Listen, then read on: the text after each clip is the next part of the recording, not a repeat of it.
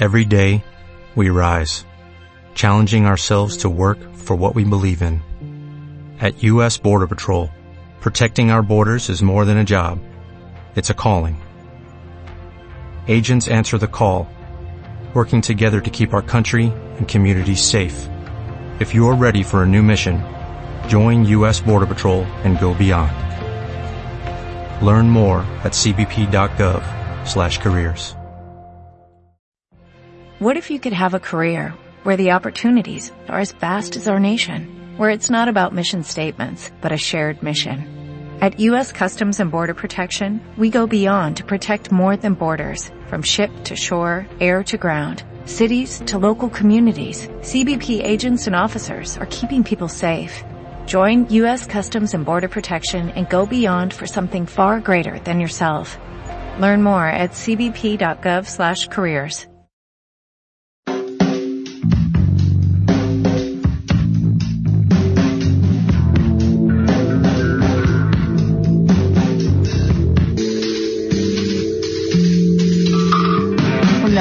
welcome, independent researchers, skeptics, and all of humankind Shadow Citizen.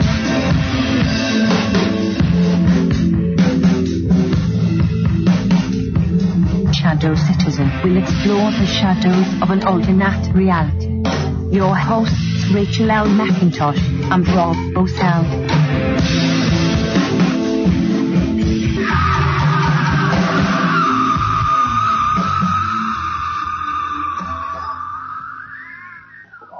Right. All right. I am so excited about tonight's show. Hello, everybody. Welcome to Shadow Citizen. Tonight, our guest is somebody that I am fascinated with what he is studying. He's an independent researcher. But before I introduce him, because he, he's amazing. He even agreed to be on our show with us. Um, we've, my co-host is Rob Osell. And Rob, are you here with us right now? Yes, hello, Rachel. Oh, great. This is our second show on American Freedom Radio, so that's pretty cool, isn't it? Yes, it is. It sure is.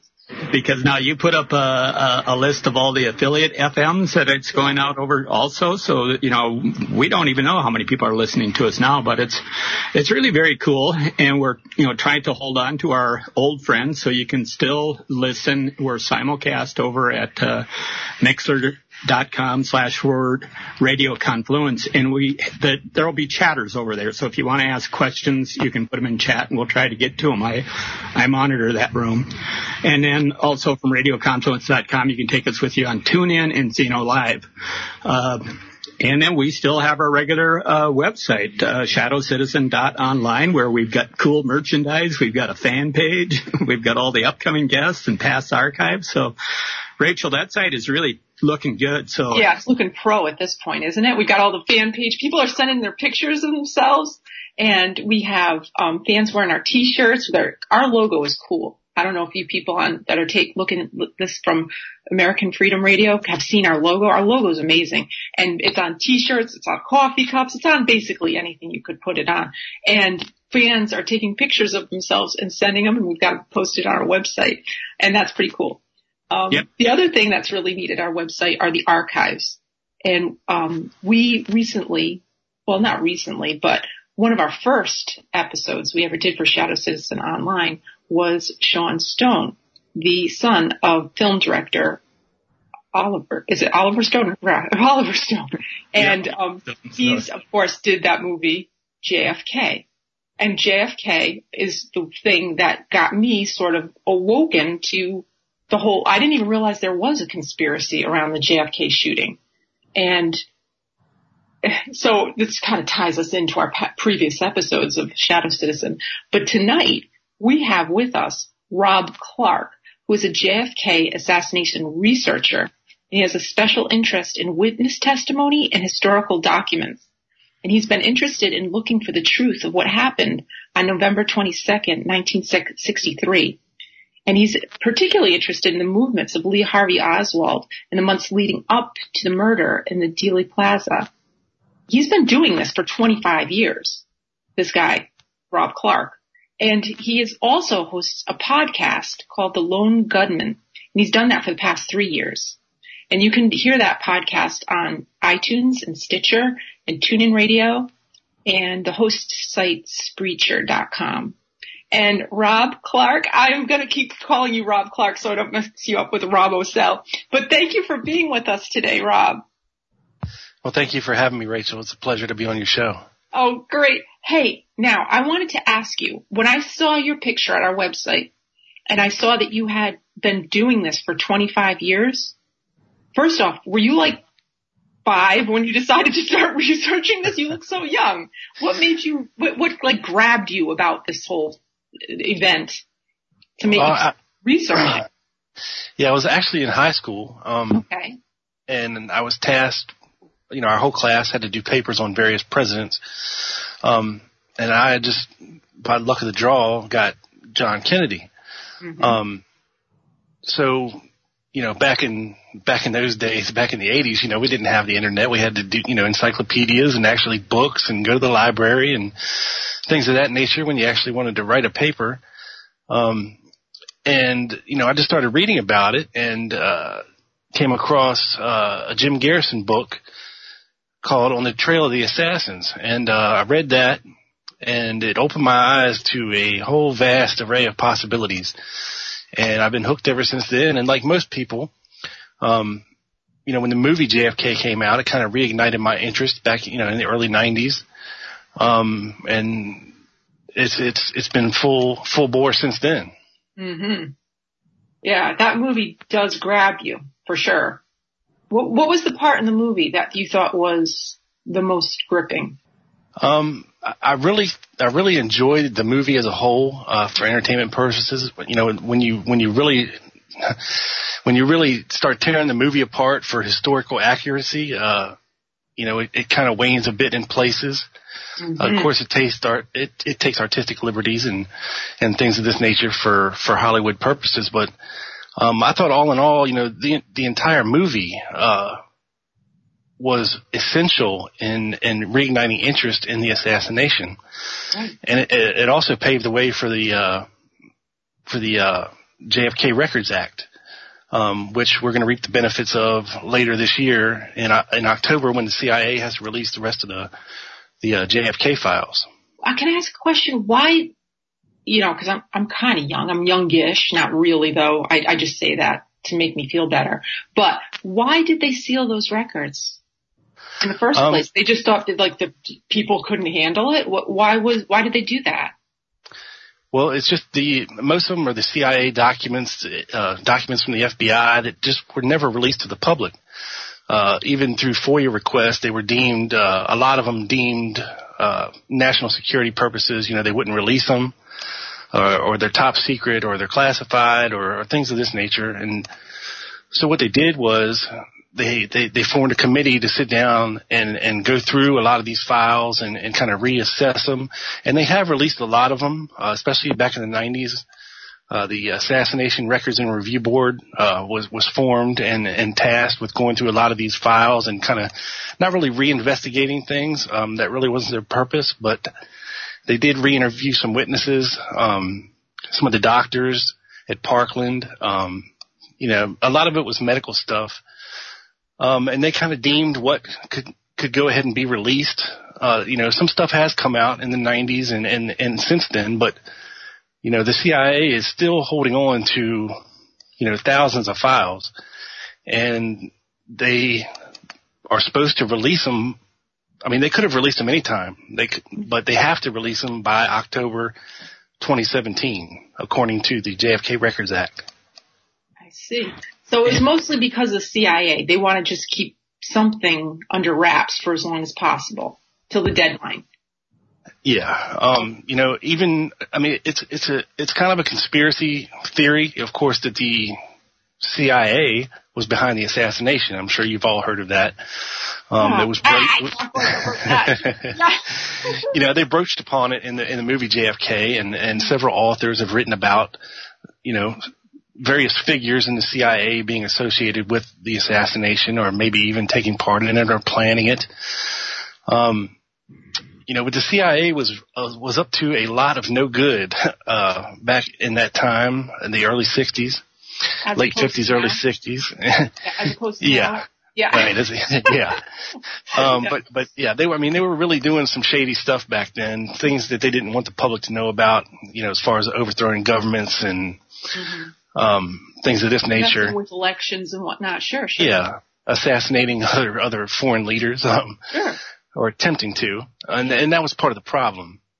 And when we uh, talk about the the movie, I you know, I just watched it here yesterday, and they were saying that you know that those records would not be released until 2037. So apparently, it got bumped up further. And then part well, no, th- those are the Warren Commission files. Oh, okay, so that's something they were talking different. about. Yeah, they, okay. they were classified for 75 years.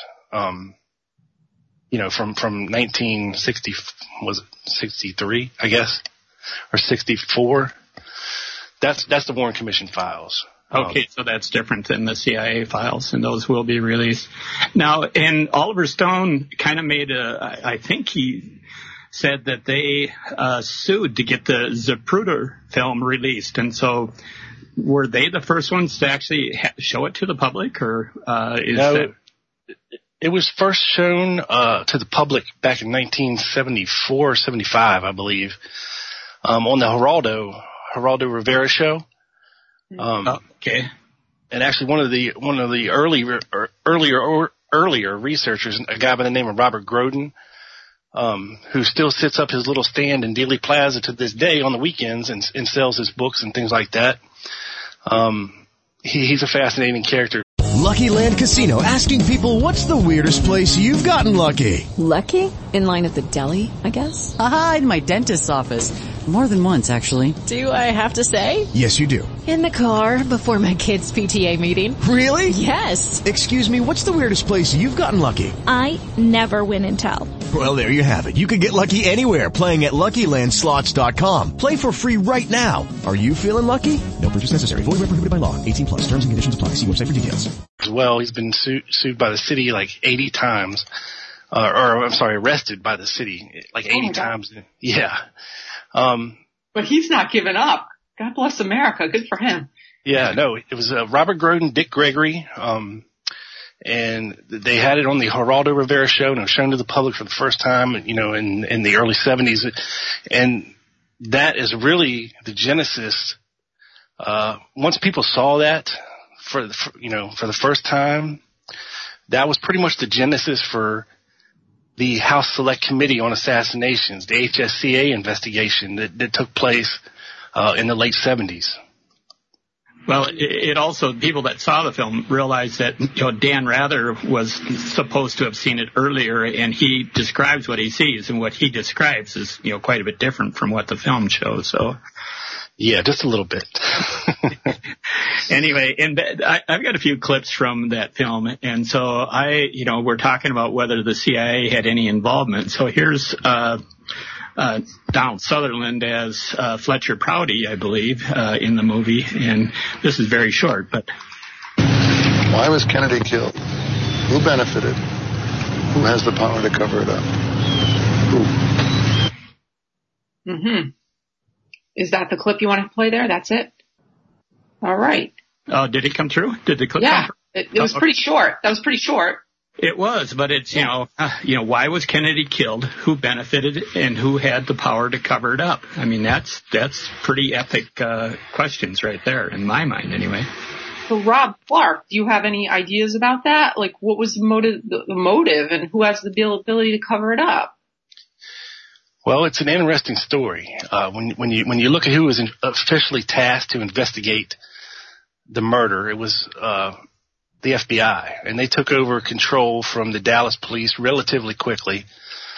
Um, you know, it was pretty much as soon as Lee Harvey Oswald was murdered. That's you know they kind of stepped in and, and started doing their investigation. They they were the investigative body for the Warren Commission that uh, Lyndon Johnson assembled. Uh, you know, not too long after this happened you know, to make an official inquiry in, into the, into the into the murder. Um, you know, for people out there who know what kind of person J. Edgar Hoover was, um, you know, even to this day, you know, the FBI doesn't like to be embarrassed, but even back then, you know, that they, they were famous for always getting their man uh, and never being wrong about anything and, and, you know, just being the best of the best, especially when Hoover was alive. Um, and, you know, because the CIA is not really supposed to operate inside the borders of the United States. They're more of a foreign intelligence kind of apparatus. Um, but of course we know, we know how that goes, uh, sometimes. But, uh, I forget where I was going with this, where we just, the CIA. Yep.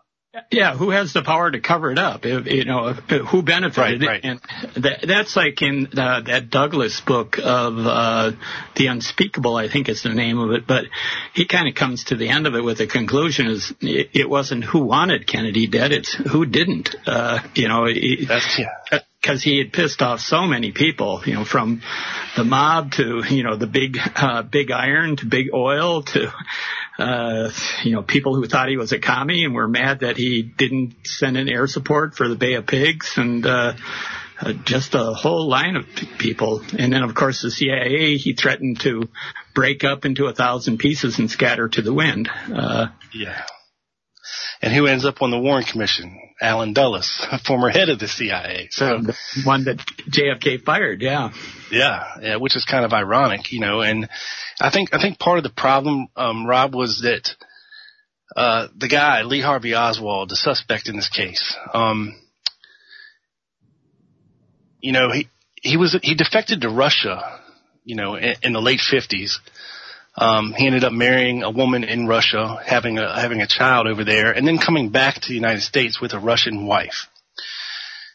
And you know, normally when people come back like that, that are defectors, that have been, you know, in our military, because um, pretty much he was he was he got an early release, you know, from from the Marine Corps, and within a couple of days he was he was headed that way. Um, you know, which is kind of suspect, of course. And and the CIA was was what did have some of these false defector programs in place, but so far uh, we don't have any conclusive proof in the in the in the documents that we have now that Lee Harvey Oswald was any part of that. You know, people suspect it; it's a possibility, but we have no proof.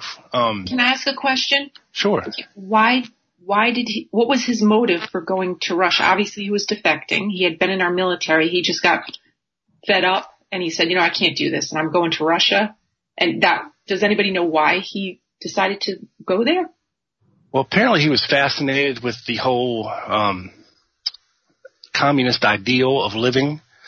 Mm-hmm. Um, you know, there's, there's reports of, of people that were in the Marine Corps with him who said he used to listen to uh, you know, Russian Russian albums, read uh, Russian books, um, things of this nature, and you know, we have there we have no reports or no, no documents on how Lee Harvey Oswald learned how to speak Russian. And the idea is that, well, the conclusion they came up with was that he must have taught himself, you know, um, which is an amazing feat. okay. Um, for somebody, yeah, for well, somebody to teach themselves Russian. yeah. Um, you know, uh, now there's of course the conspiracy theory that you know he went to the Monterey School of Languages while in the Marine Corps and, and he was taught this. Um, but again, we have no proof of that either. Um, so basically, where I was going with this is okay. You know, you have this guy. He it's kind of sketchy what he's doing. Okay, so he comes back to the United States. Um, ideally the CIA would have debriefed this guy because, you know, hey, he was behind the Iron Curtain. You know, this is the height of the communist Red Scare, okay, the early 60s. Um, they would have definitely grabbed this guy as soon as he got off the airplane or boat or wherever he came back on and stuck him in a room and said, okay, tell us everything you saw, tell us everything you know. Um, you know, they would have wanted to vet his wife and question her, but apparently none of this happened. Um, at least there's no official record of it happening um, he should have been on the FBI's radar, you know, as a guy to watch, um, according to his background and, and what he was up to, um, especially that summer before the assassination there in New, or- in New Orleans. They should have been watching this guy. What was he doing in New Orleans? Well, he was handing out uh, leaflets to to uh, Navy guys getting off the boat down there. Um, Fair Play for Cuba committee you know, supporting Castro. Mm-hmm. you know, which kind of, uh, I mean, he identified himself as a Marxist, not a communist, which, you know, there's a slight difference there, but not too much. Mm-hmm.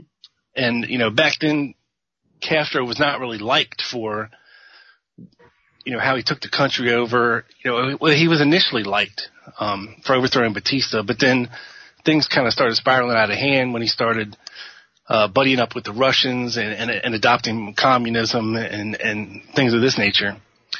Um, you know, it led a lot of Cubans to leave Cuba and come over here. And we call those people anti-Castro Cubans. And there was a lot of them, uh, you know, down along the southern coast down there.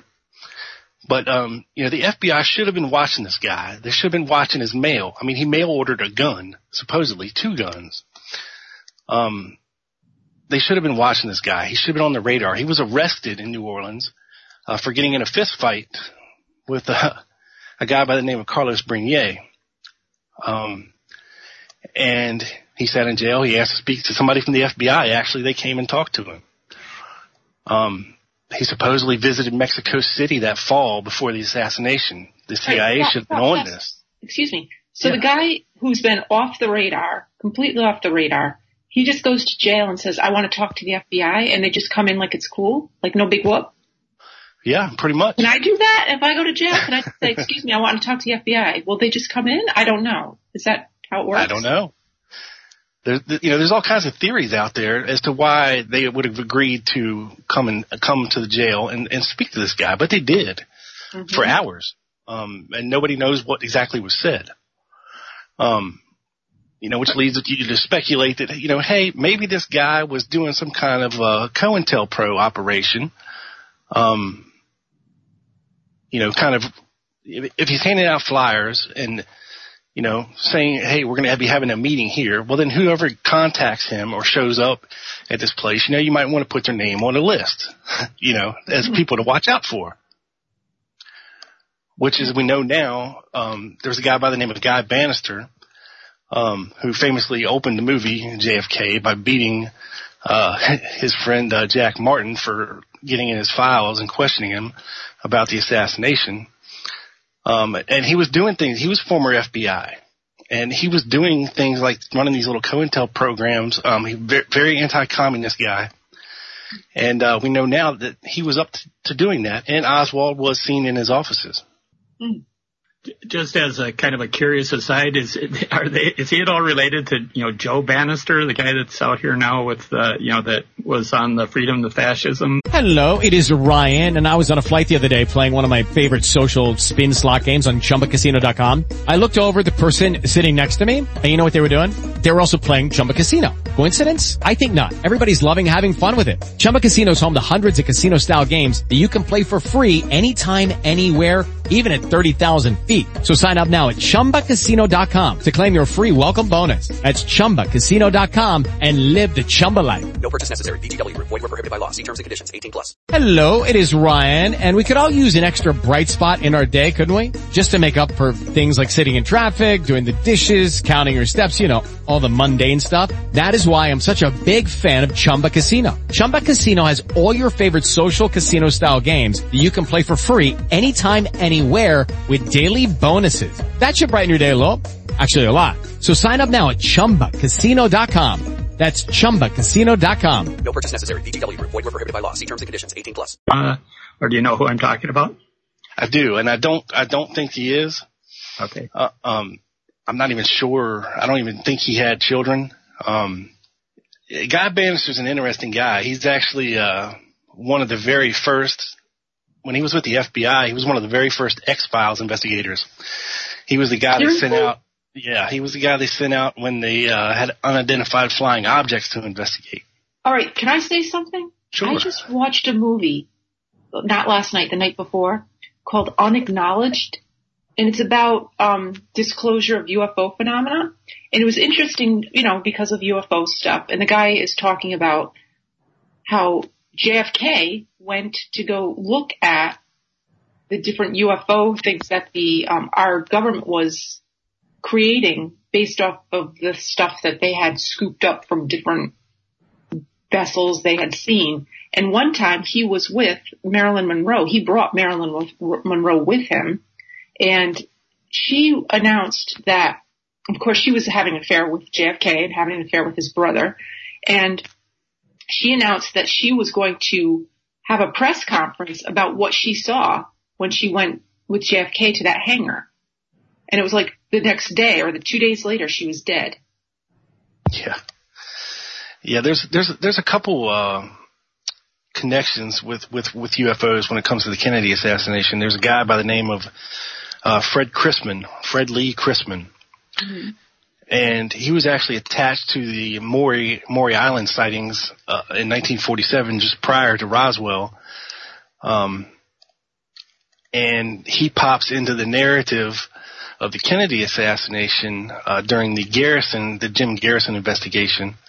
Uh, Garrison thought he was one of the three tramps, um, and you know he deposed him, and and he was part of the part of the Clay Shaw trial. Um, interviewed, um, and I was actually found a guy, um, and had I got a very rare book that this guy had self-published back in the early 2000s. Um, and he wasn't talked to for the Warren Commission, um, but he was for the HSCA, and he was given immunity for his testimony.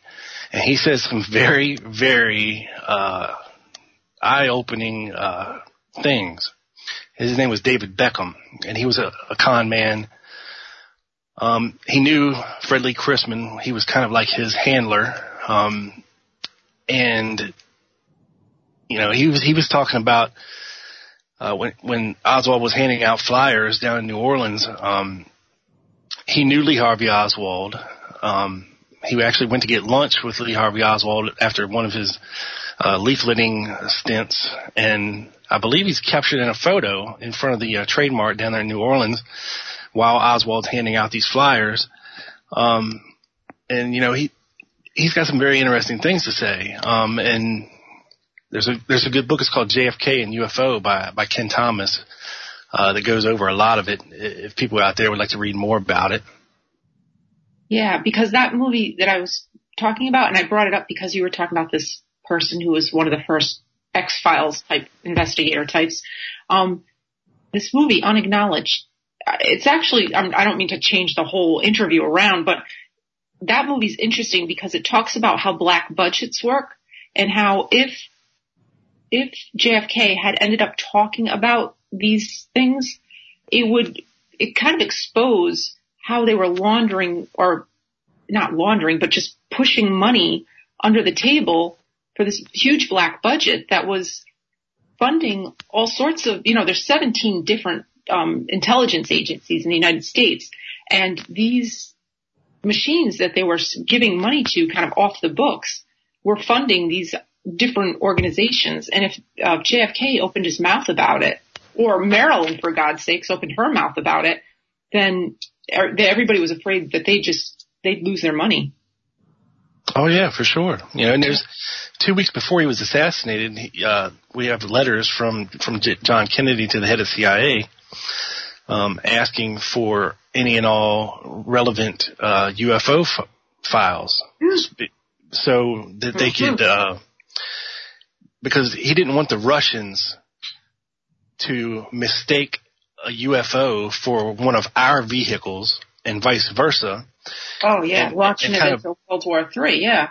Yeah, so he was kind of trying to, because he was he was talking to to Khrushchev behind the scenes, um, and you know, he was, they were sharing information, they were working out deals because, uh, you know, JFK d- didn't really want to go to war. You know, he, he, he was very much a, a peace seeking kind of guy. Um, and, well, he kind of had a transition there, though. I mean, he was more hockey yeah. when he was a, uh, you know, when he was a Okay. Before he became, yeah, before he became president. The other thing that, I, and I, I'm kind of, this isn't really totally fresh in my mind, but isn't there a story of Eisenhower, you know, wanting to go see one of the bases that supposedly had the UFO in it and they denied him access and he said, look, you know, I'll just send in the, you know, the, the whatever army and we'll just take over the base if you don't let me in there right now.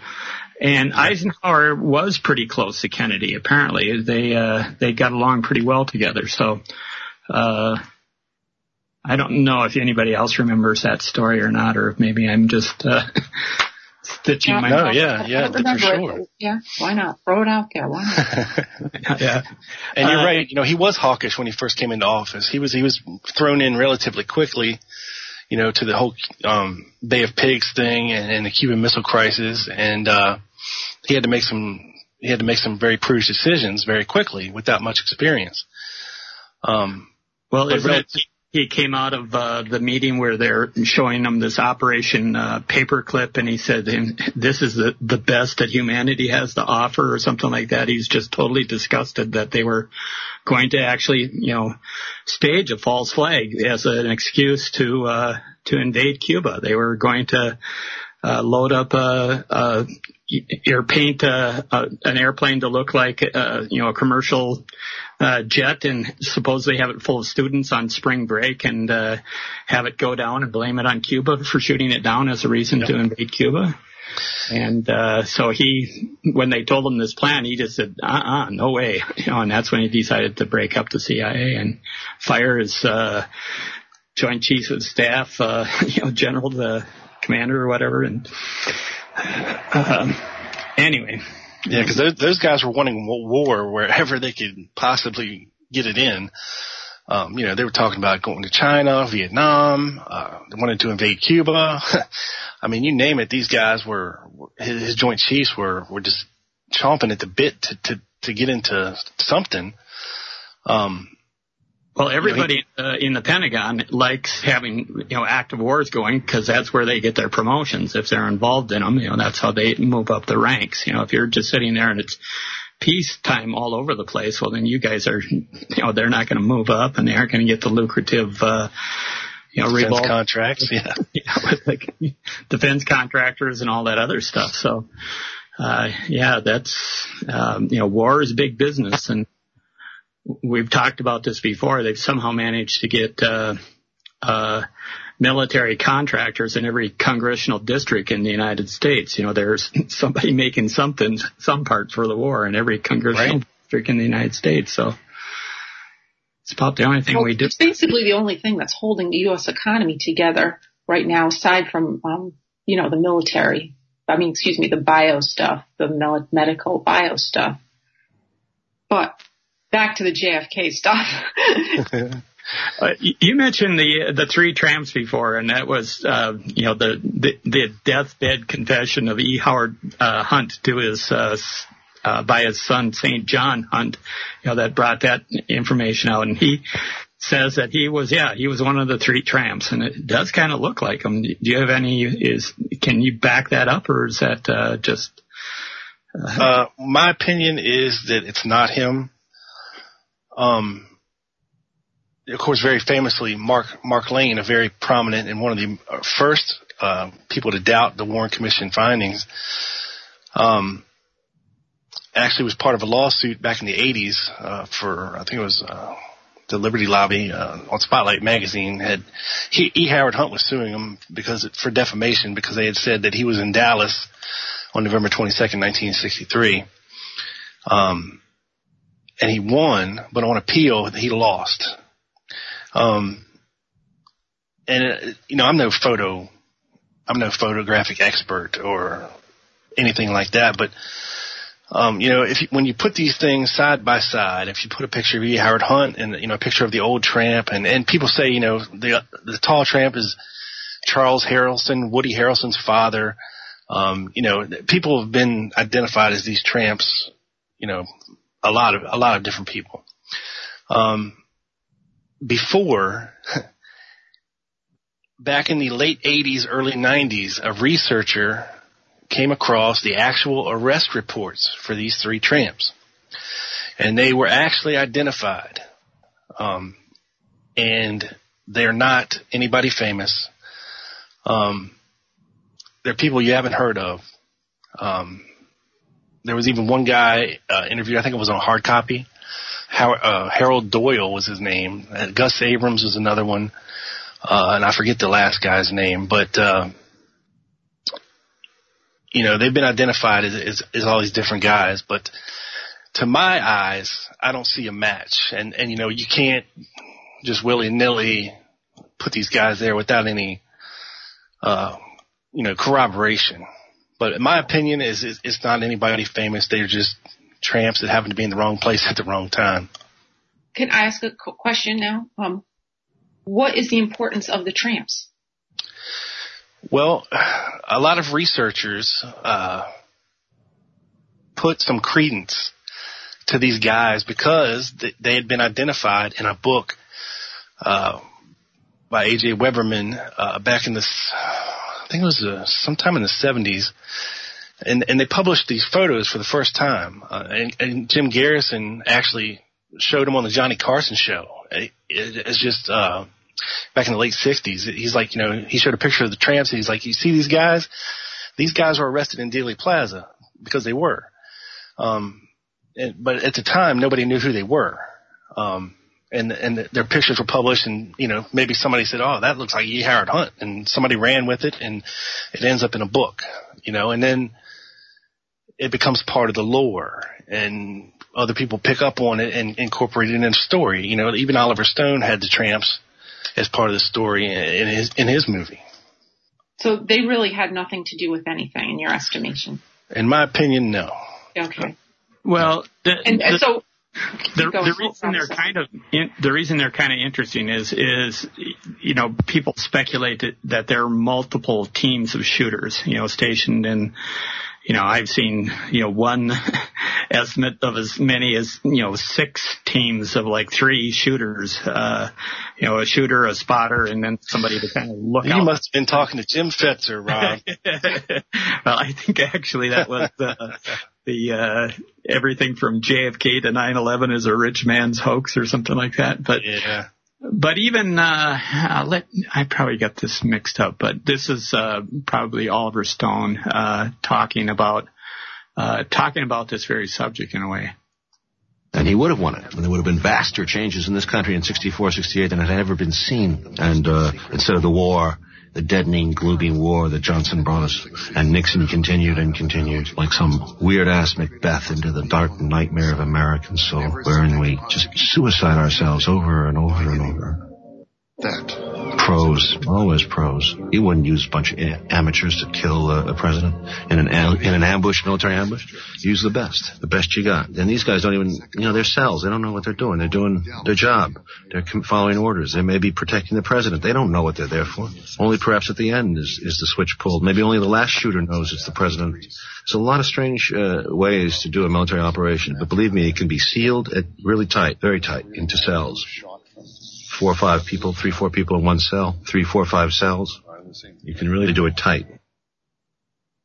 And so that's kind of, yeah, you know, you're not going to have uh, CIA agents, FBI agents show up in Dallas all dressed, you know, as they go to work every day and then, you know, be part of the shooter team. You know, they're going to wear somewhat disguises. And so that's why, you know, E. Howard Hunt in his deathbed confession says that no, he wasn't one of the shooters. He was just there as a, a bench warmer. You know, he was there as the second string team in case the first team didn't make it. But, uh, yeah, I, you know, I'm, I'm Well, not wait. convinced on, Go ahead. You're not convinced on what? I'm sorry. Well, I'm not convinced that there's six teams, you know, but it, uh, I'm not convinced that uh, Os- Oswald did it either. It does look like the shot came from the front, not from the back, and so it could have been, uh, you know, it could have been just one expert, uh, you know, sniper, you know, from the grassy knoll. But I don't even Yes. know if that's. Uh, Grassy knoll, grassy knoll.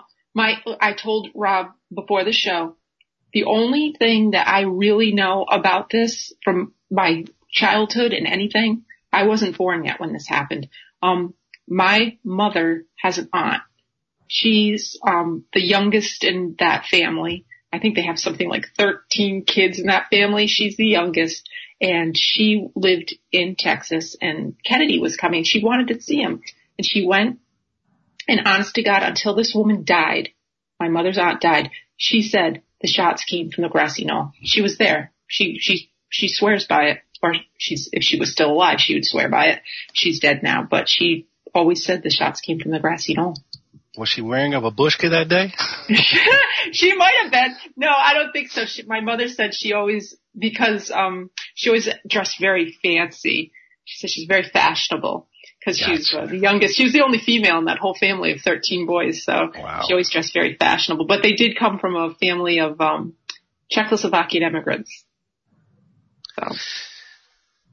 Yeah, I mean, there's, there's, there have been so many theories, you know, over the years and, and so many books written and, and so many things put out there.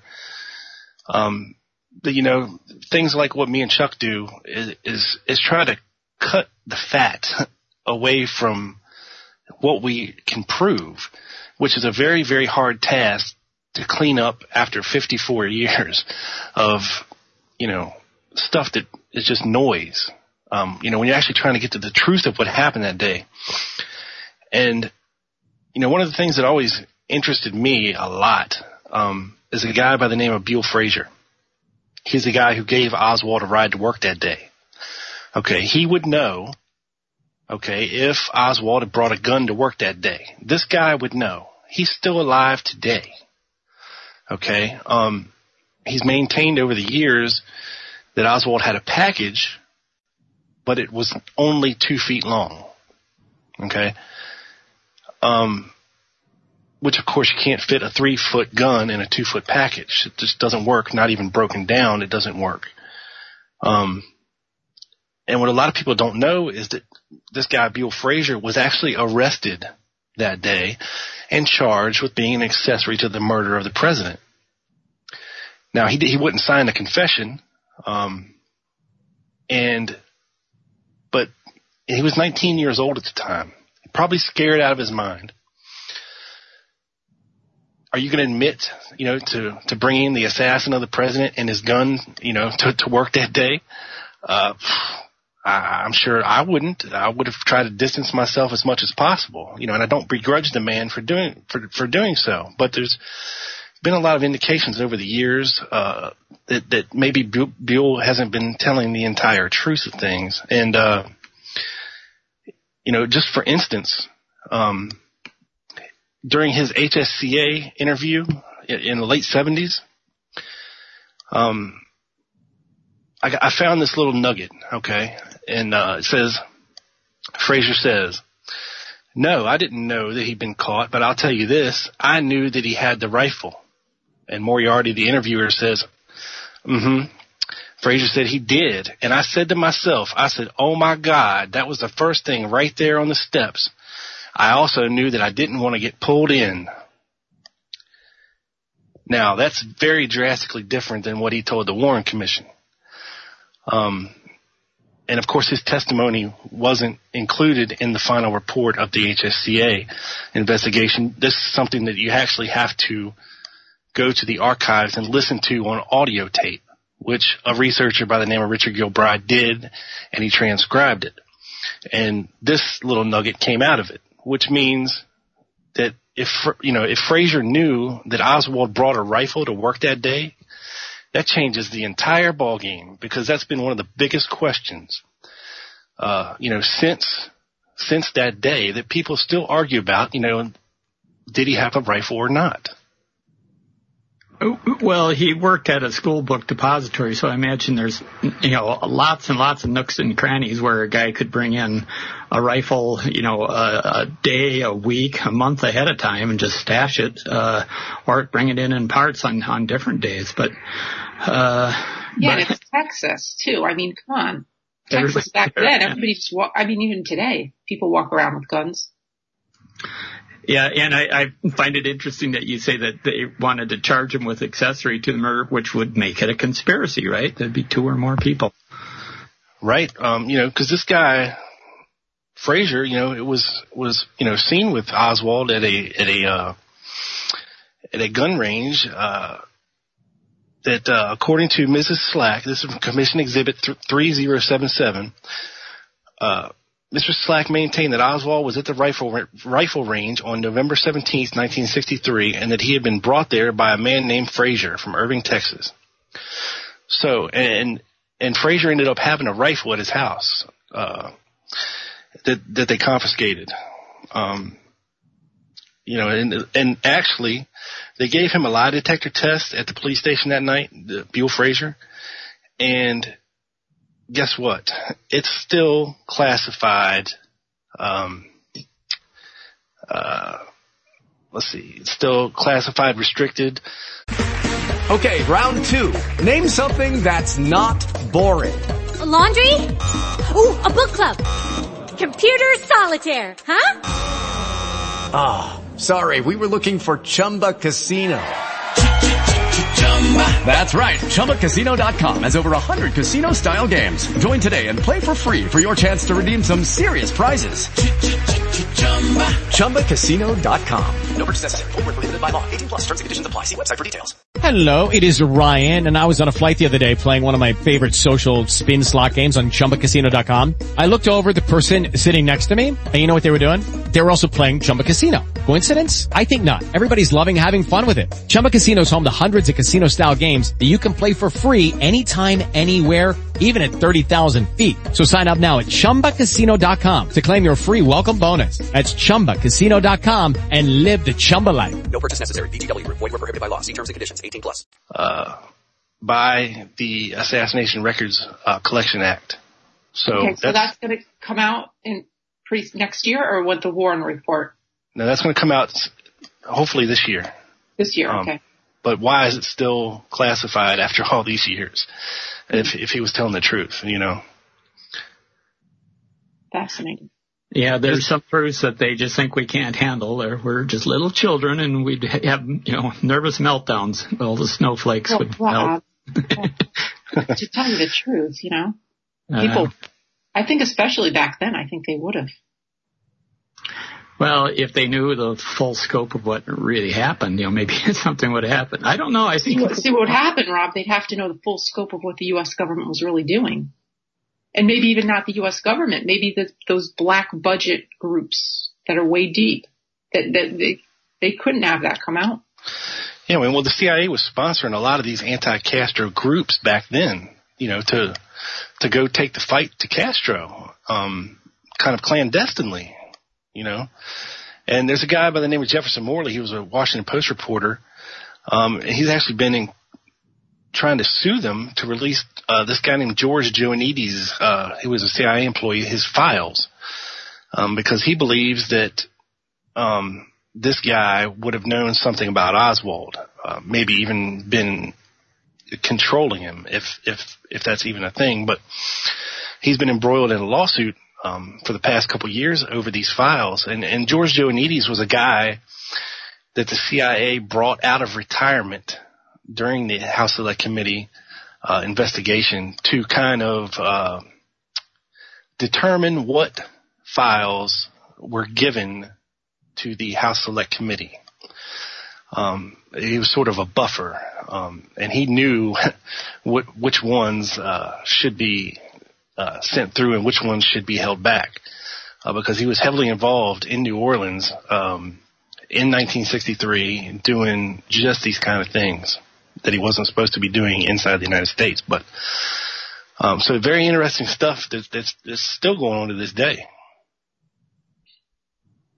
Well, yeah, there, I don't know. There's a lot of, uh, it, it just, it gets more and more convoluted, you know, because like you say, you have guys like, uh, you know, Fetzer and the, the thing that really surprised me about Fetzer was, you know, the 50th anniversary, all of the news media of the entire world is, you know, converging on Dallas for the, you know, for this event. And so what does Fetzer do? He holds an alternate event at the place where Jackie and John honeymooned. Uh, and I thought, well, you're, you know, you're splitting up the, the people that are there that can, you know, maybe talk to the press that's coming from around the world. So, you know, why would you even do that? So, Fetzer does weird things like that though. So I, you know, like I say, there are people in this movement that are trying to get people to not, you know, concentrate on the, you know, the more obvious things and, you know, look at these wild, wild stuff. So. Yeah, well, the 50th was an interesting anniversary um, in Dallas because the, the city kind of took over things in in the plaza, and made it like a restricted access, you know, the advanced ticket only kind of posh event, you know, for the for the Dallas elites and and things of this nature. And of course, Alex Jones was there with his bullhorn and. Um, did you see that that he goes to the park and the city had con, uh, constructed this giant bullhorn out of uh, plywood? You know, it looked like, you know, and it's in the middle of this park where Alex is meeting him. Kind of go, how bizarre is that? You know, what what the heck's going on here? But yeah, uh, and the, and the the sixth floor museum there in Dallas, um, the, you know, the old Texas School Book Depository building, uh, is now a museum, and it's, it's been a museum for for you know, 20, 30 years now. Um, but it was always been run, uh, with a more lone nut as Oswald did it kind of leaning. You know, they wouldn't, before they, they, they would never sell a conspiracy book in that museum. You, you, just wouldn't hear anything about conspiracy at all. Uh, it was very much towed the company line that Oswald, you know, did this kind of thing. Um, but it seems like nowadays, uh, you know, they might be actually turning things around a little bit and coming coming around. Um, you know, when when the curator Gary Mack died, uh, I believe two years ago now, um, and people very much believe that he was, uh, t- you know, took that he was he was a former conspiracy researcher. He was he was part of the uh, team that found the Badge Man and uh, in the uh, Moorman photograph and. Things like this. But he came around, you know, he, after he got the job and he kind of changed his tune to a more Oswald did it kind of thing and he kind of ran interference. Um, but Sounds nowadays, yeah, I mean, it, it's, it seems a little, this is being run a little bit different. Even, even with the city settling with Robert Groden and, uh, settling all these lawsuits. And, uh, so hopefully things are turning around.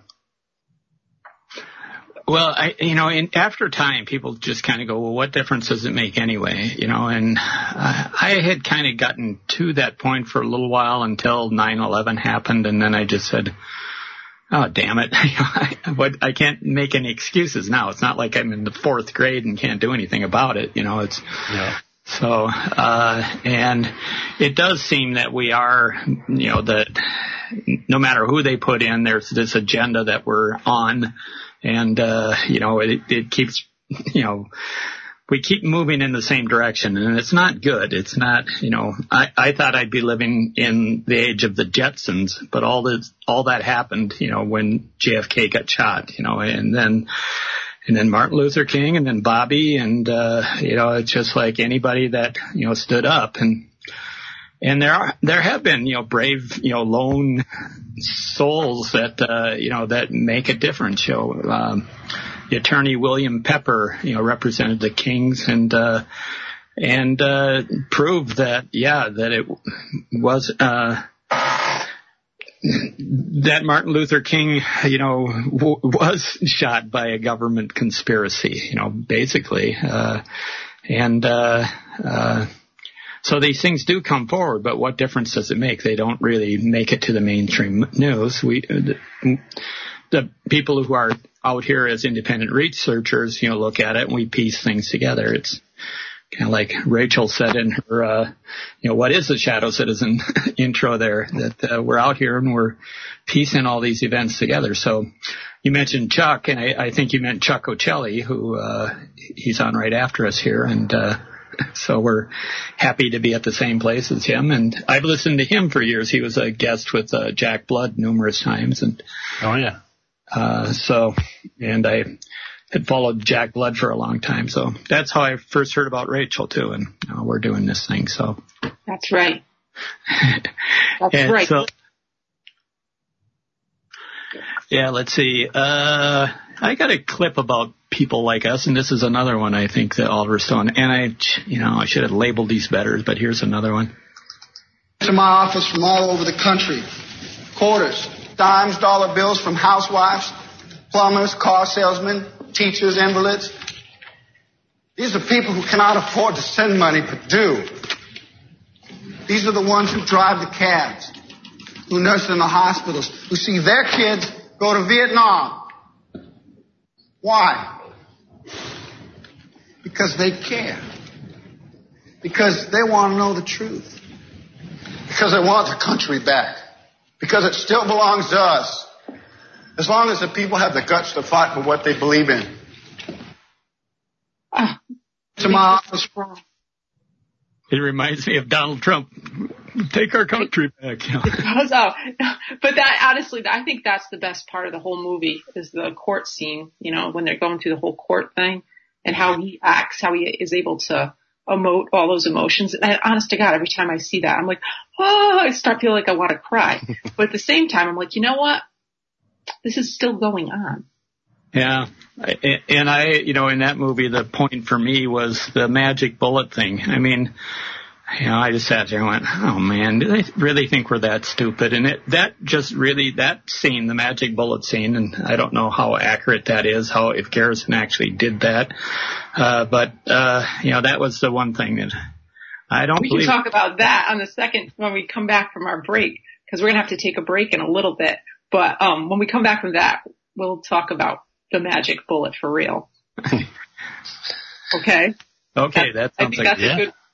Um, but uh, now in the meantime, what in your here's the other thing. When you get back from the break, we're going to ask Rob Clark, our Lone Gunman podcast person, what he thinks really happened, and we're going to wait till the break's over to go over that because this is a big thing. People, I, you know, I go back and forth. I thinking, oh, well, the government did it, obviously. Then I go, no, they didn't.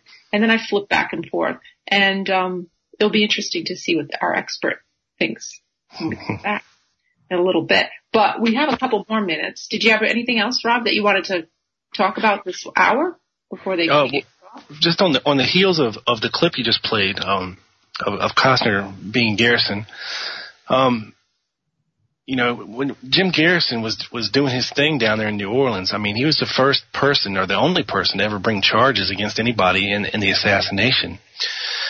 And you know, I think Jim Garrison was. Uh, I mean, people have different opinions about the man, but I, personally, I think you know he was a great American and and and did everything in his power to try to get to the truth of this thing. Um, Yeah, there, You know- there are few like him. You know, most uh, people get into that position and they, you know, basically know, you know, where the, what side the, you know, where the butter comes from for the bagels. You know, they, they just keep the, the local, you know, power structure intact, you know, and, and that's the other reason we call ourselves shadow citizen is, like uh Jack Leto always used to say, all laws are selectively enforced, and so it's the it's the you know it's the district attorneys that are deciding what cases they're going to bring and what they aren't going to bring. But they tried to keep him from getting reelected, and yet the the people down there apparently loved him because they kept reelecting him. Yeah, I mean they they they even tried their their damnedest down there to try to disrupt his investigation. They were sending um, guys down there to infiltrate his his, office, and and they were stealing things and and um, just all kinds of stuff. They were trying to set him up, uh, you know, for for uh, different you know charges and and things of this nature, and uh, you know he just wasn't having it. And and it turns out that he end, ended up being right. You know, this guy Clay Shaw was a CIA contract agent. Uh, not meaning that he was a uh, official, you know, CIA employee, but you know, they they did use his information. Right on. We'll talk about this after this break.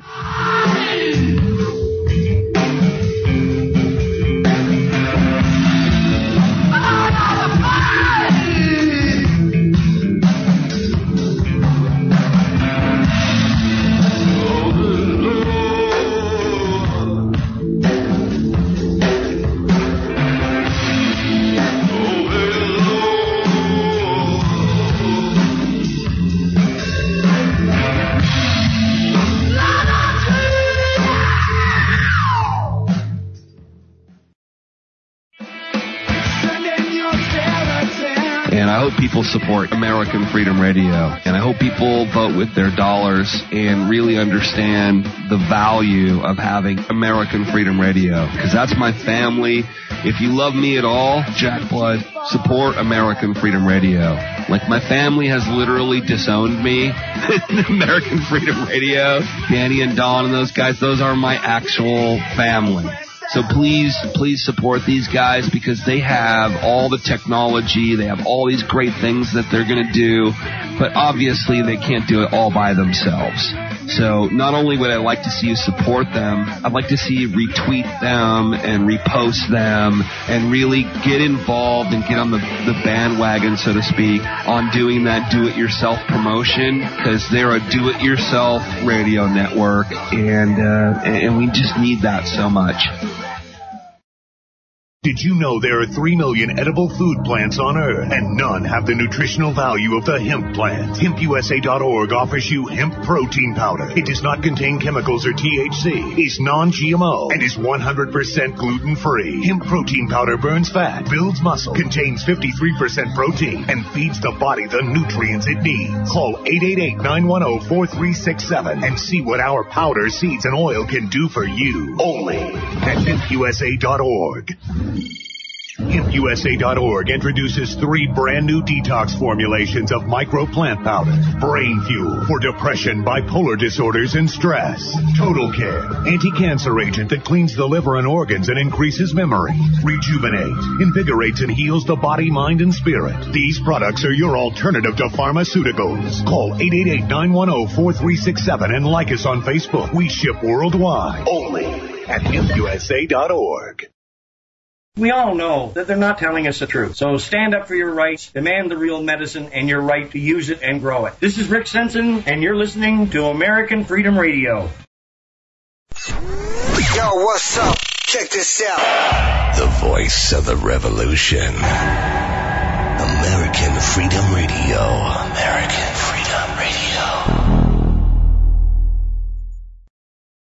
And when we're not invading some sovereign nation or setting it on fire from the air, which is more fun for our Nintendo pilots, then then we're usually declaring war on something here at home. Did you ever notice that about us? We love to declare war on things here in America. Anything we don't like about ourselves, we declare war on it. We don't do anything about it. We just declare war on it. It's the only metaphor, the only metaphor we have in our public discourse for solving problems, declaring war. We have to declare war on everything. We have a war on crime, the war on poverty, the war on litter, the war on cancer, the war on drugs. But you ever notice we got no war on homelessness? Huh? No war on homelessness. You know why? There's no money in that problem. No money to be made off of the homeless. If you could find a solution, if you could find a solution to homelessness where the corporate swine and the politicians could steal a couple of million dollars each, you see the streets of America begin to clear up pretty quick. I'll guarantee you that. I will guarantee you that. You're listening to AmericanFreedomRadio.com, the network who perseveres in delivering intelligent debate, constructive dialogue with true independence. The freedom to broadcast the truth is not free at all. So what is American Freedom Radio worth to you? The empowering information with fun, honest and pure integrity behind it provides an example to follow. Friendships to flourish with the moral altruism that pulls no punches. The hosts sacrifice and show remarkable discipline in their duty to deliver quality radio and service to the community with strength, wisdom and loyalty. The founders of AFR wish to thank you personally for sharing your views and insights to make the best radio and alternative media. Now it's time for you to give something back and play a vital role in the future of America. Be as generous with us as we've been with you. Click on the donate banner at AmericanFreedomRadio.com or volunteer by emailing AmericanFreedomRadio at ymail.com. Vaccine, psychotropic drugs and artillery batteries not included. No rules, no rules, no taboo topics, no taboo topics, no fear of doom, no fear of doom. We are, we are American Freedom Radio, American Freedom Radio.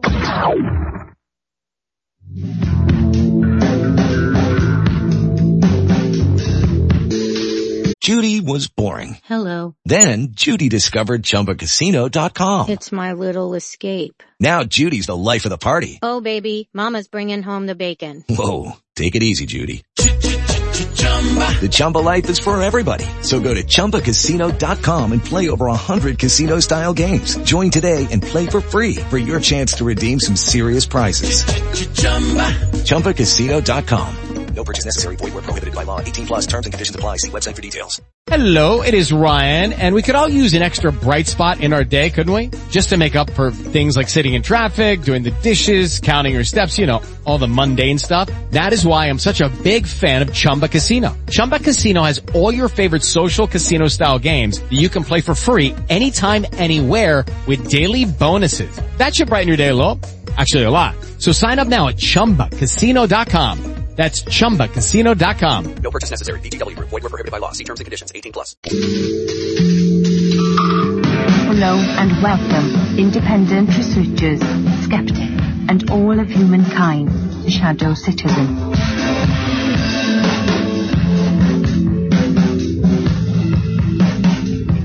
Your hosts, Rachel L. McIntosh and Rob Bosell.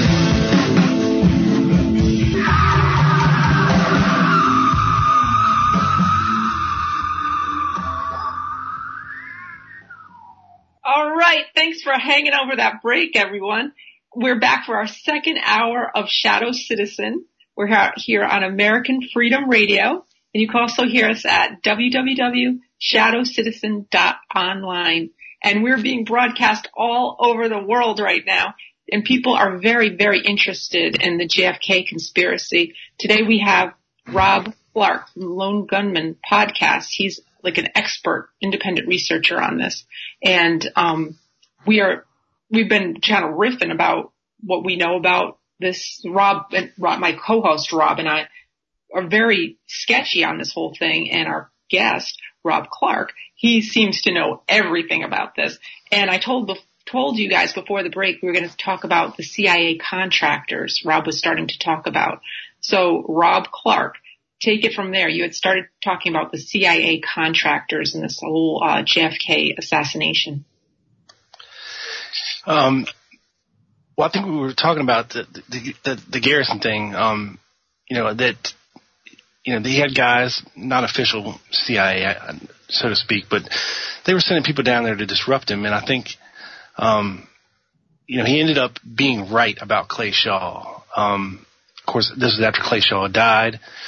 Um, a lot of his uh, witnesses were dying. um, David Ferrie being one of them. Um, and, and that's all in the JFK movie, of course. Um, but you know, it, it, Jim Garrison lived his whole life, you know, um, believing in a conspiracy, and and uh, you know, he, he actually got to see the movie after it was made, uh, and he died shortly thereafter. Um, what do you think of the movie? Do you know? I well, you know, I think uh, I think it was very well done. I, I love Oliver Stone as a director, of course, you know, in uh, great movies like The Doors and uh, Born on the Fourth of July and uh, things like that. You know, just great movies. Um, he was kind of explaining how uh, that, that uh, JFK is his uh, Godfather one and Nixon is his Godfather two. yeah, yeah, for sure.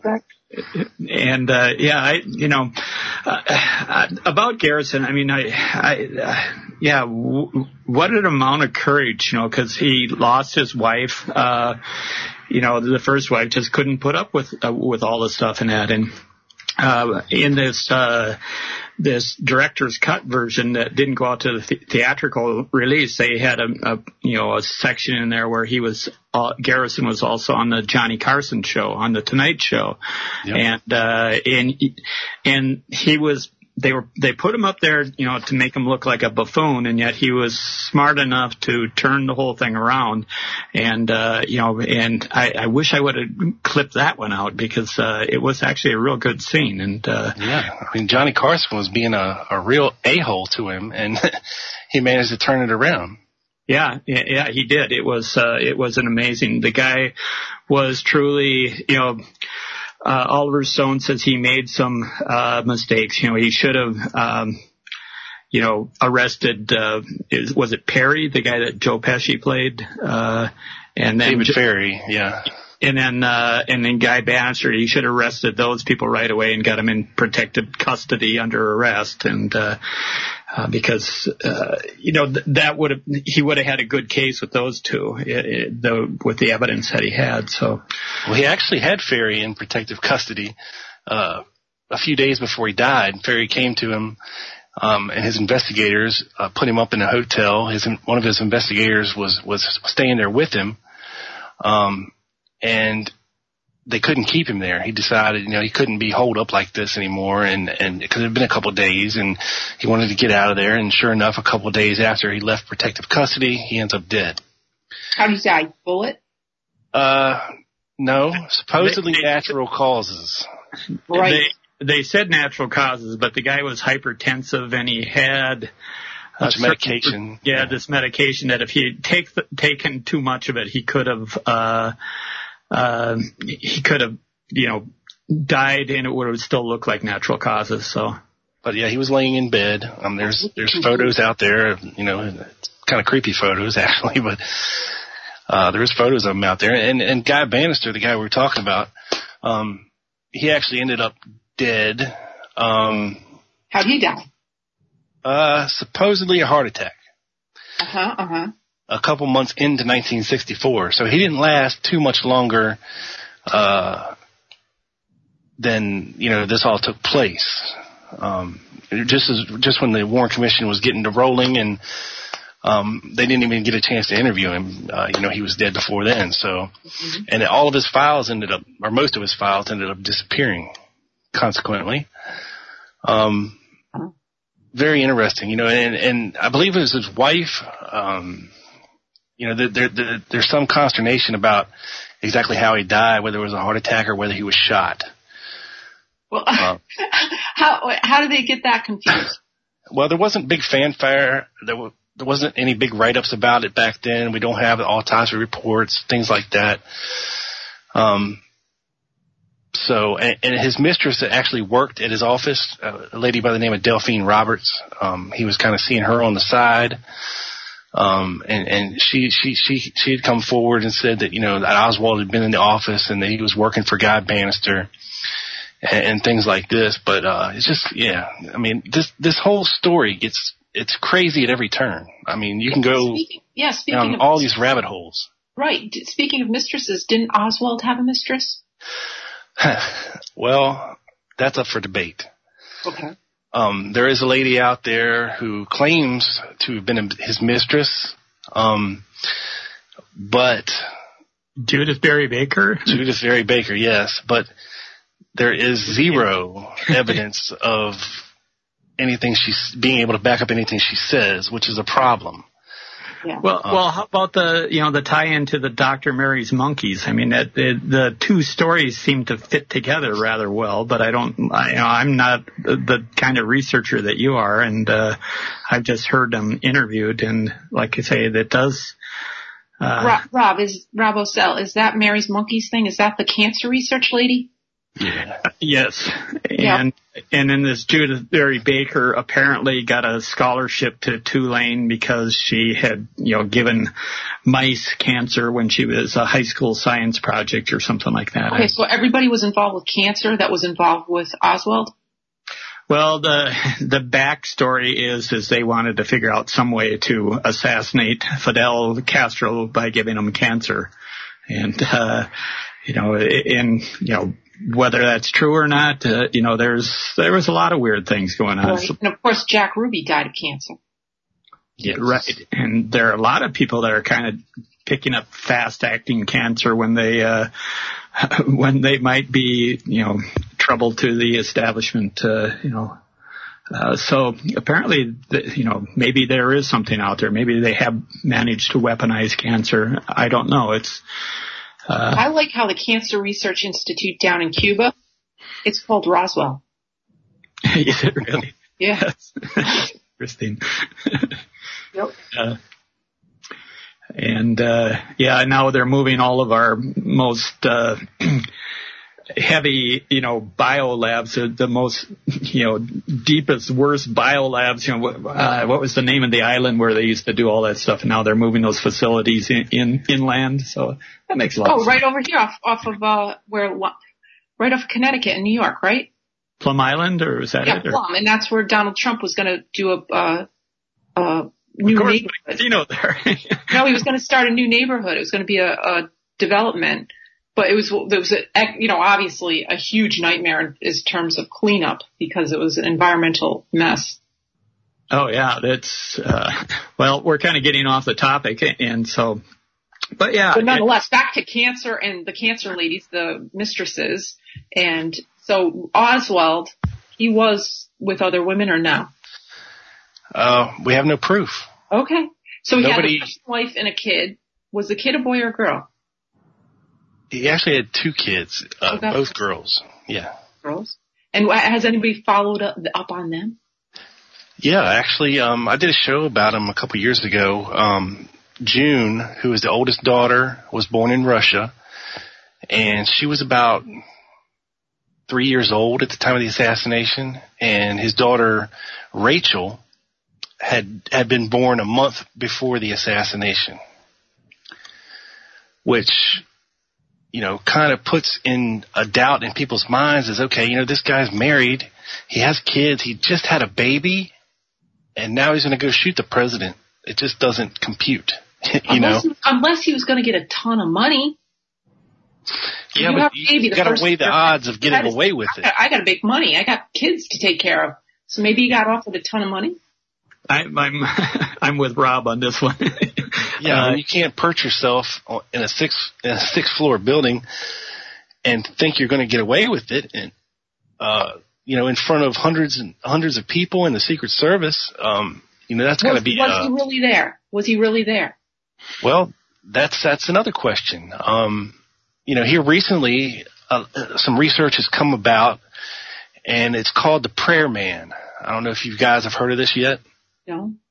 No, neither. No. Okay. Well, if if you if you Google Prayer Man and uh, Lee Oswald or Prayer Man in the Texas School Book Depository, you'll see people have analyzed uh, some of the films and photos from that day, and there is a figure in the doorway of the school book depository that's kind of blurry, um, but nonetheless is unaccounted for. Um, as far as, as people who, we know were in that doorway, um, at the time of the shots. Now this is right after the shots had rang out. Um, and it sure looks a lot like Lee Harvey Oswald. Um, of course, you don't have a clear picture of his face. You know, you have just kind of a, you you almost have to see it. It almost looks like an ethereal being, but it's in, kind of in the shadows of the doorway.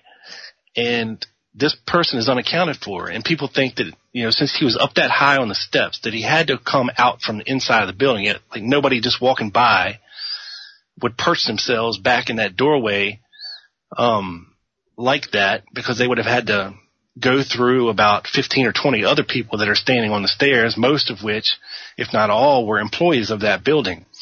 Um, and of course, if it comes to, if they can, if these researchers can prove that this is Lee Harvey Oswald, uh, then he couldn't have been on the sixth floor shooting, which would be a huge win, uh, you know, for the research community. But as it is now, it's just too blurry to make a definitive uh, call on Don't the uh, don't the shirts also match? And he had kind of a unique shirt on that day, and that you know that also the fabric and the cut of the shirt also seem to match. But uh, I saw. Well, I think Rob, you're getting confused. Um, there, there, there was a, a different Oswald in the doorway kind of thing.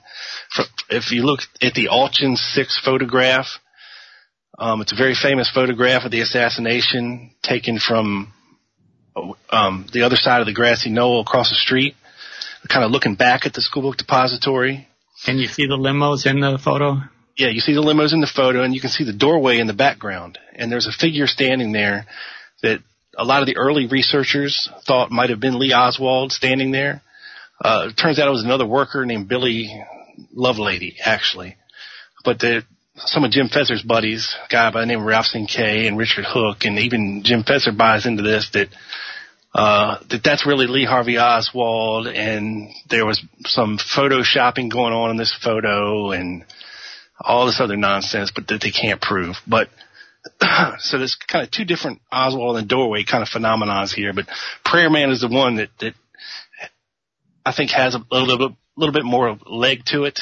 Um, I've had a researcher and where from can we see that? You you had you told us where to see that. Where can we see Yeah. that picture?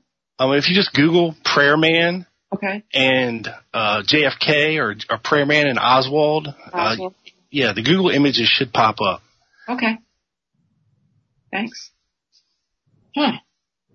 Okay. Uh, another thing that kind of, you know, I started the show with that, uh, uh, you know, why was Kennedy killed? Who benefited and who could cover it up?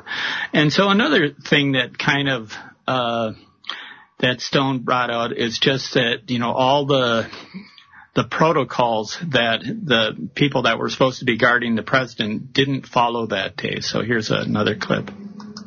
Black ops. Not one valid uh, attempt to to secure the president's life, especially with a very sloppy thing that happened in Miami, where he was almost uh, hit on before. You know, he'd been traveling through these areas, and he was a target for a while. I think there was no question he was a target at least through November, maybe into October.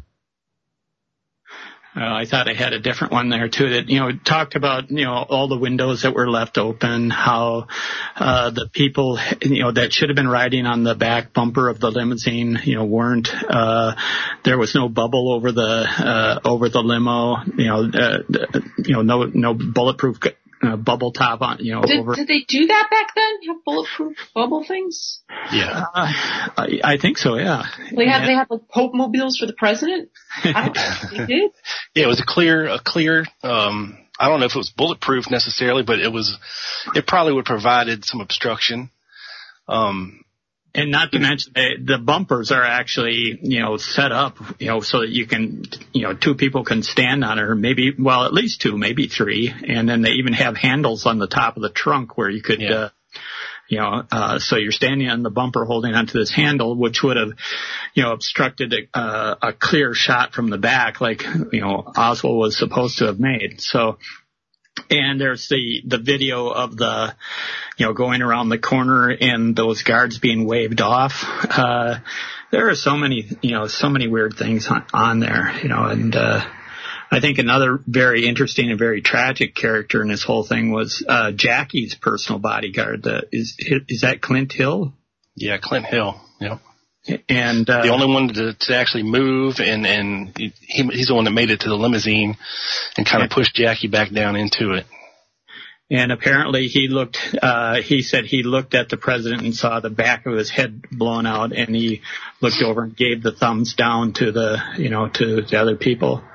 Uh, but yeah, Jackie had crawled out on the back of the limo. This sounds really gory, but you know, she went, you know, they thought she was trying to escape, but she turned around and grabbed a chunk of his brain and his, uh, That always blows my mind.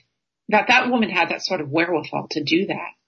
and th- then in the emergency room, uh, she actually, uh, handed that piece of brain to the surgeon and said, will this help? Yeah. You're just in Oh total my gosh. shock, you know, Yeah. uh, you know, her life just completely changed. Lucky Land Casino asking people what's the weirdest place you've gotten lucky? Lucky? In line at the deli, I guess? Aha, in my dentist's office. More than once, actually. Do I have to say? Yes, you do. In the car before my kids' PTA meeting. Really? Yes. Excuse me, what's the weirdest place you've gotten lucky? I never win and tell. Well, there you have it. You can get lucky anywhere playing at LuckyLandSlots.com. Play for free right now. Are you feeling lucky? No purchase necessary. Void where prohibited by law. 18 plus. Terms and conditions apply. See website for details. changed. And another, you know, another interesting kind of take on the big state approach, you know, that it, it could only be carried out by a big state is, uh, you know, Jackie would have had the same presidential protection the rest of her life if she wanted it. But she turned it down. She said, you couldn't protect my husband. Why do you, why would I think that you could protect me? And then mm-hmm. she married this Aristotle Onassis. That's right. Enough to protect her. You know. That's right. Well, And- I live in Rhode Island, right? Right by Newport, where they got married and, you know, all that. So she's like a princess here. She really is. I mean, for the rest of the country, I'm sure too, but for Rhode Island and Newport especially, she's, and, and the whole, the whole Kennedy thing is a huge deal here in Rhode Island. I'm going to throw out one more here that you, I, I haven't ever heard anybody else bring up. I think I asked uh, Jim Mars about it once I called in, and I said because uh, Clint Hill told the story of uh, being at the open casket with Jackie, and uh, Jackie looks at you know looks in you know at John and uh, and says, "Clint, would you go get me a scissors?" And so she uh, she actually nipped off a, a chunk of his hair. And I'm wondering, you know, as much as this woman was fashion sense and everything, they said that they had done some sort of be when the body between the time it left Dallas and before it got back to DC for the autopsy, they had re, done reconstructed surgery to the back of the head to make it, you know, to repair that large gaping wound. Uh, and did she see that this was not her husband's hair and, you know, actually clip off of uh, a chunk of the, the false hair? You know, and this is total speculation on my part, but I'll throw it out there. Uh, yeah, I don't think we've seen a lot of the autopsy, the genuine, for real autopsy photos from uh, his autopsy. Um, you know, I think Robert Groden, who was one of the uh, photographic analysts for the HSCA, said that there was somewhere in the neighborhood of a hundred and and some autopsy photographs, of which we may have seen ten to fifteen of. Um, ever. And, you know, there was allegedly, you know, moving picture movie of taken of the autopsy nobody's ever seen. Um, I know which allegations you're talking about. Um, I think that David Lifton alleged that in best evidence back in the back in the 80s um, of alteration, you know, on the plane in between here and there, um, Parkland and Bethesda. um, here recently, um, well, there and there's a story, and I can't remember if this is like from the you know the man who shot Kennedy or where it was, but of this guy who was just a very gifted mortician uh, yeah. that was called into service to you know apparently do some reconstruction on Kennedy before he you know, and then he had, after he was done with what he had to do, then he just gets in the car and starts driving to Mexico and then finally turned around when he heard it was all clear or something. But, uh, yeah, I'm not as, you know, I don't remember my facts as well as a lot of people, you know, like you and Chuck Ochelli, but I don't, I cover a lot of different things. So, yeah, the medical evidence is is a whole uh, is a whole different rabbit hole. I'm, you know, it's a lot of it is above my pay grade. Yeah. Uh, what, what do you think of the the stuff about uh, the the mortician uh, with with Lee Harvey Oswald, you know, actually putting his handprints on the uh, uh, the Mannlicher Carcano, you know, what, Oswald's dead, and they had to put the you know fingerprints on the rifle for him. Is do you see any? Was that true, or have you heard of that, or is that? Uh... I've heard of it. I don't think it was true because initially the Dallas police didn't find any fingerprints on the rifle. It was only after it was sent to the FBI, where the rifle was dismantled, did they find uh, a partial palm print, I believe, on the dismantled barrel, um, which could have been put there anytime, really. If you know, I had the gun apart and was cleaning it, doesn't mean he shot it that day. Um, uh, they did give him a night, was it nitrate test uh, the day to see if he had fired a gun, and they came back negative uh, on his cheek and his hands. Um, yeah, the whole mortician story, you know, it, it's hard to say. You get so many stories related to the to the assassination from so many people who want to attach themselves to it in some form or fashion, eh, but none of it can be corroborated, uh, really. So I, I don't put much stock in stories that can't be corroborated. Right. Rob Clark, here's my question to you. When you look through stuff, how do you know what you're looking at is good information? Um, I, I try to, well, I try to corroborate it as much as possible. When it comes to witness testimony, you want to contrast and compare it to, like, say, for instance, if, if you have a, a, a, a Texas School Book and Depository worker um, who who gave an affidavit, a David affidavit that day, you know, shortly after the assassination. Um, you want to compare and contrast that affidavit with maybe what they told the Warren Commission, and versus what they told the Garrison investigation, versus what they told the HSCA, and you know, kind of compare and contrast all their testimony, and even then you need to con- compare and contrast that to their coworkers Uh, what what did they see? What did they see um, that day? How how did they perceive how things happened that day? How did they perceive Lee Harvey Oswald? How did these guys interact together? Um, and it's kind of like a gigantic puzzle with all these puzzle pieces that you kind of need to fit together and and and see what makes the most sense. Um, nothing's ever going to be exact. I mean, we're so far out now, and so many people are dead. So much noise and useless information has been put out there.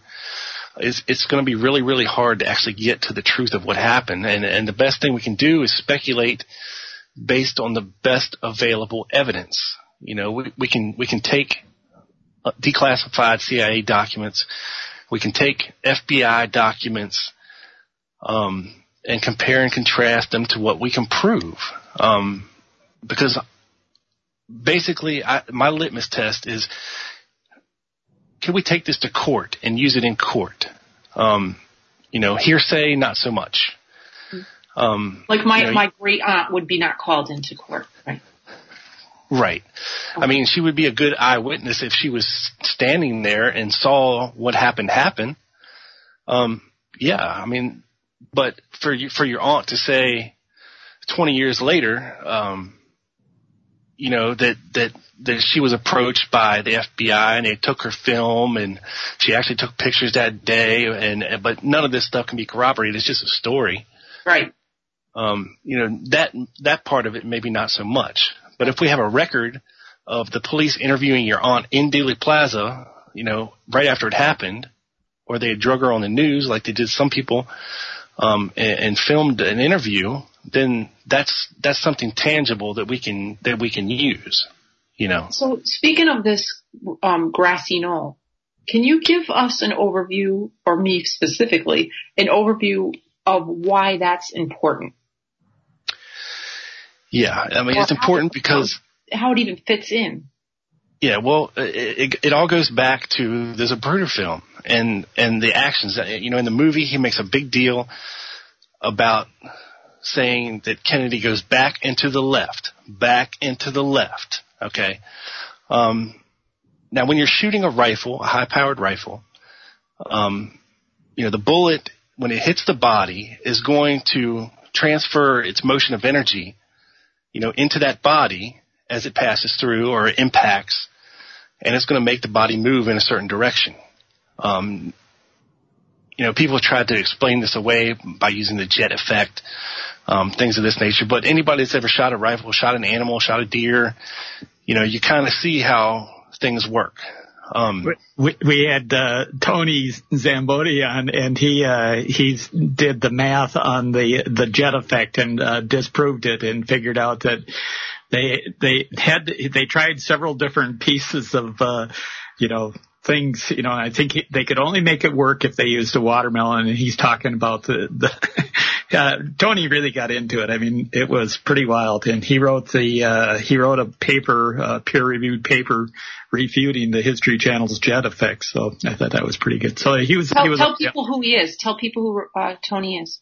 Uh, he was a guest earlier. I forget what episode he was on, but he's with uh, uh, Architects and Engineers for 9/11 Truth, and so he also uh, wrote, uh, you know, a paper, a, a peer-reviewed paper on on why the buildings could not have collapsed that, the way they they did because there just was not enough energy, you know, available in the building to, uh, you know, to melt the steel, and uh, you know that would have caused the collapse that they that the official story tells. You know, Yeah, Tony. uh, Tony's just like a man that's like all full of mathematical statistics about stuff, and He it was does- a very interesting interview.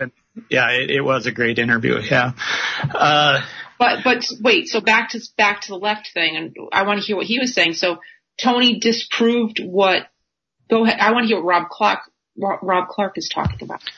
Well, it's jet effect is what uh, they, you know, they explained that the head was blown back because he was shot from the back, but um, because of the way the uh, whatever it is, the the uh, the velocity of the bullet traveling through the brain, and the brain is a different uh, consistency of matter, and it causes a cavitation wave, and so that's yeah, that what would cause it to come back out the same hole that it went in.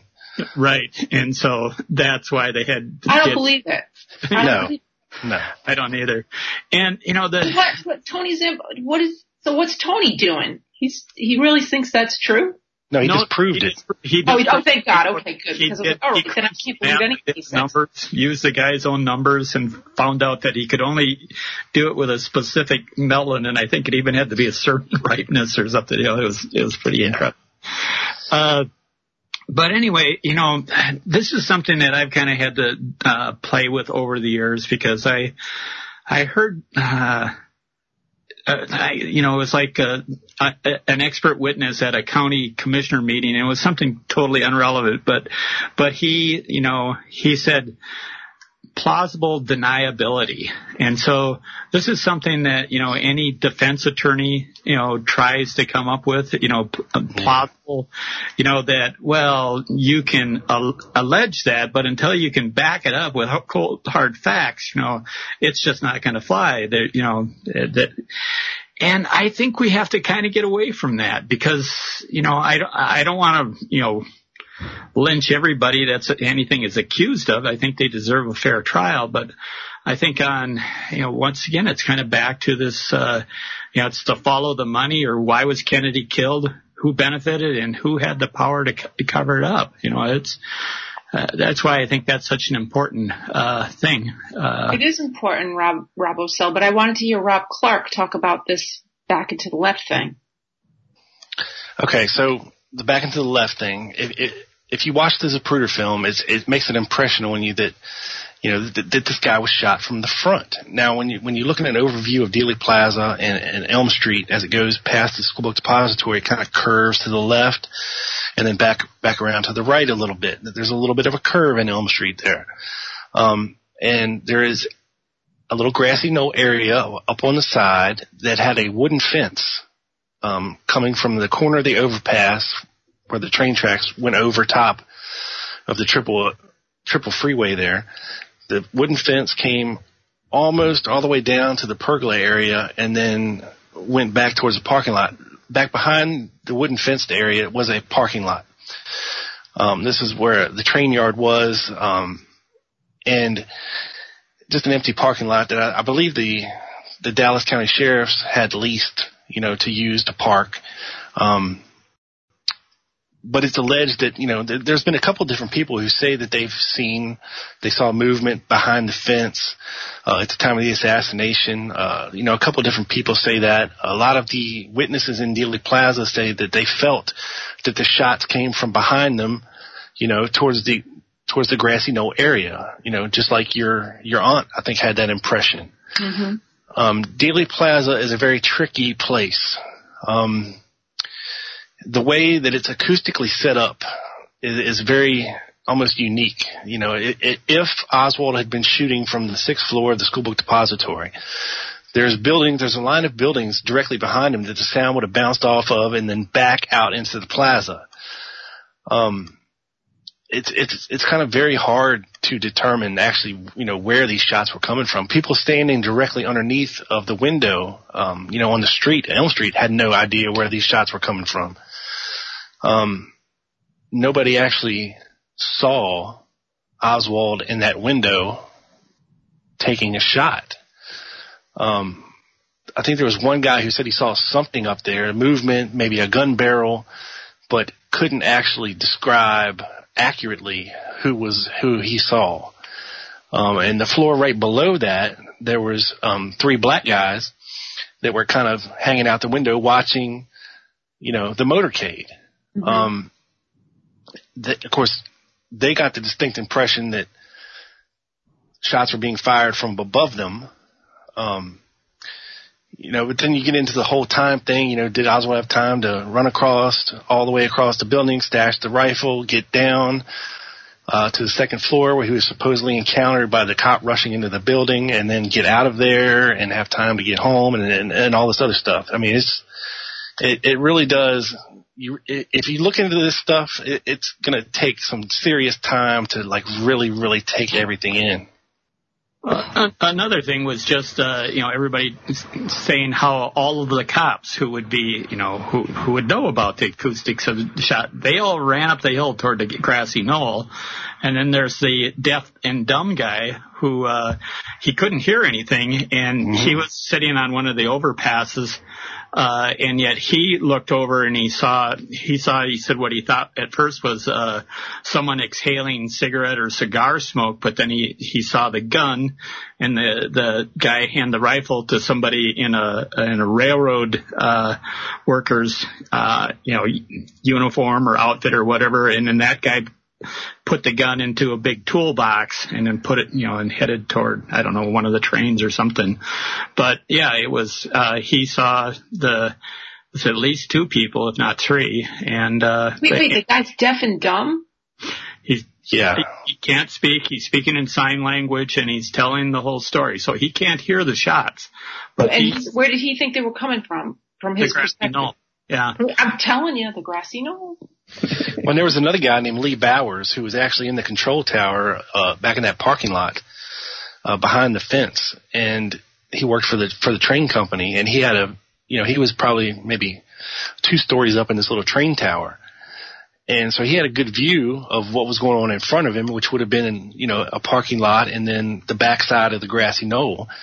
And, uh, you know, he stated to Mark Lane, um, you know, that, that he saw some activity back there. He couldn't really, you know, determine what was going on, but, um, you know, he's, he's seen people back there walking around. Um, and it kind of matched Ed, Ed Hoffman. That's the guy's name, the, the, the mute guy who couldn't really get across his point to the Dallas police, you know, back at the time.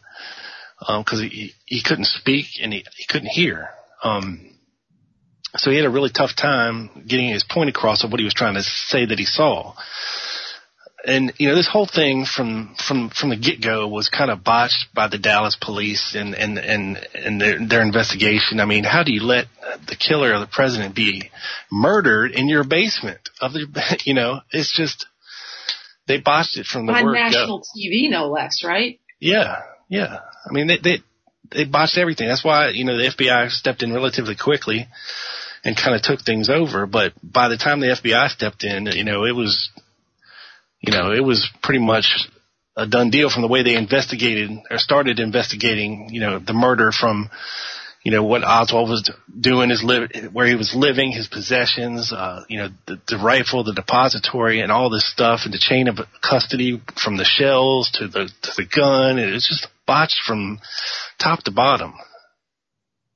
Well, the other thing when they picked up uh, Oswald at the theater, you know, he, they somebody comes in and points him out, and then the the police all run in, and uh, you know, the the first thing he just starts yelling out, "I'm not resisting arrest! I'm not resisting arrest!" You know, because he, and then on the way to the police station, he said, "I'm a patsy." I think he said it twice, but uh, the interesting point that I think my my former governor made here in Minnesota, uh, Ventura, said, you know, the president has just been shot. It's an hour later, and the police dispatcher gets a uh, gets a message that some guy has just walked into the side door of the theater without purchasing a ticket.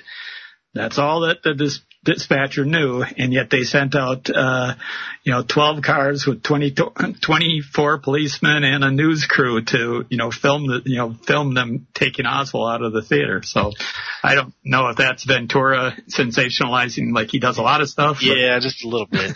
you know, I mean, there had just been a cop killed, uh, not too long before that, and, you know, they were chasing this guy, um, you know, and on his way to the theater, I, I guess, you know, he kind of took a little pit stop in, in the alcove of a shoe store, you know, kind of acting shady, kind of, you know, looking around, probably breathing heavy and then, you know, kind of takes off again. And, and, you know, this guy, Johnny Brewer, who worked in the shoe store, he had heard about the, you know, the assassination and, um, this cop that had been killed, you know, and it, you know, it's just, it's suspicious activity. So he uh he called it in and said, you know, might be the guy you're looking for, and you know, a hundred cops show up to arrest one guy. you know, it's just it's crazy. It just happens to be the guy that they. So when was it put together? Technically, on this timeline, when was it established that it had been Lee Har- Harvey Oswald that they were actually looking for? that killed the president? Or did they already, I, did they already arrest him and they weren't sure? Or was, or did they arrest him because of this? He was arrested because of the thing? Tippit murder, um, the, the murder of the policeman. Oh, for he the wasn't. policeman. yeah, he wasn't officially charged with the murder of the president until I think it was almost midnight because they had the midnight press conference and a reporter actually told him, you know, well, you have been charged with the murder of the president, and you see his face kind of, you know, kind of like, oh no, you know, kind of just you can see it in his face, like he just he just can't believe it, and then he's kind of let off. Um, but he was initially arrested for the murder of, of J.D. Tippit, who was who was a police officer there in Dallas, and you know that it was relatively quickly that he was established that um, this guy had worked in the building that the shots allegedly came from. So then they started putting two and two together and questioning him and and all these other people, and then they formally charged him that night. All right. So, so Rob, I'm just going to ask you, do you think he shot him? Uh, I have a hard time with this one. I go back and forth. Um, you know, I'm a, I'm originally a more conspiracy theorist, I guess you would call me, uh, leaning kind of guy. Uh, I, I'm very distrustful of our government in general and, uh, you know, things of this nature, not just with this particular assassination. Um, cause as you see in the 60s, it kind of follows a pattern with RFK and MLK and Malcolm X and things like this, but, um, it's, I go back and forth. It's hard to say. You know, you think, you know, there's no way this guy could have been up there doing this. Why would he do it? He had a wife and kids. You know, what, you know, was he working for the CIA? Was he working for the FBI? Was he an informant? Was he, you know, what was he doing? It's, it's very, very hard to put together and be a hundred percent sure about it. Um, you know, even if he did bring a gun to work that day, even if he was on the sixth floor, even if he was shooting, what, you know, maybe he was told to do that, but miss on purpose to kind of pin it on a Castro loving communist.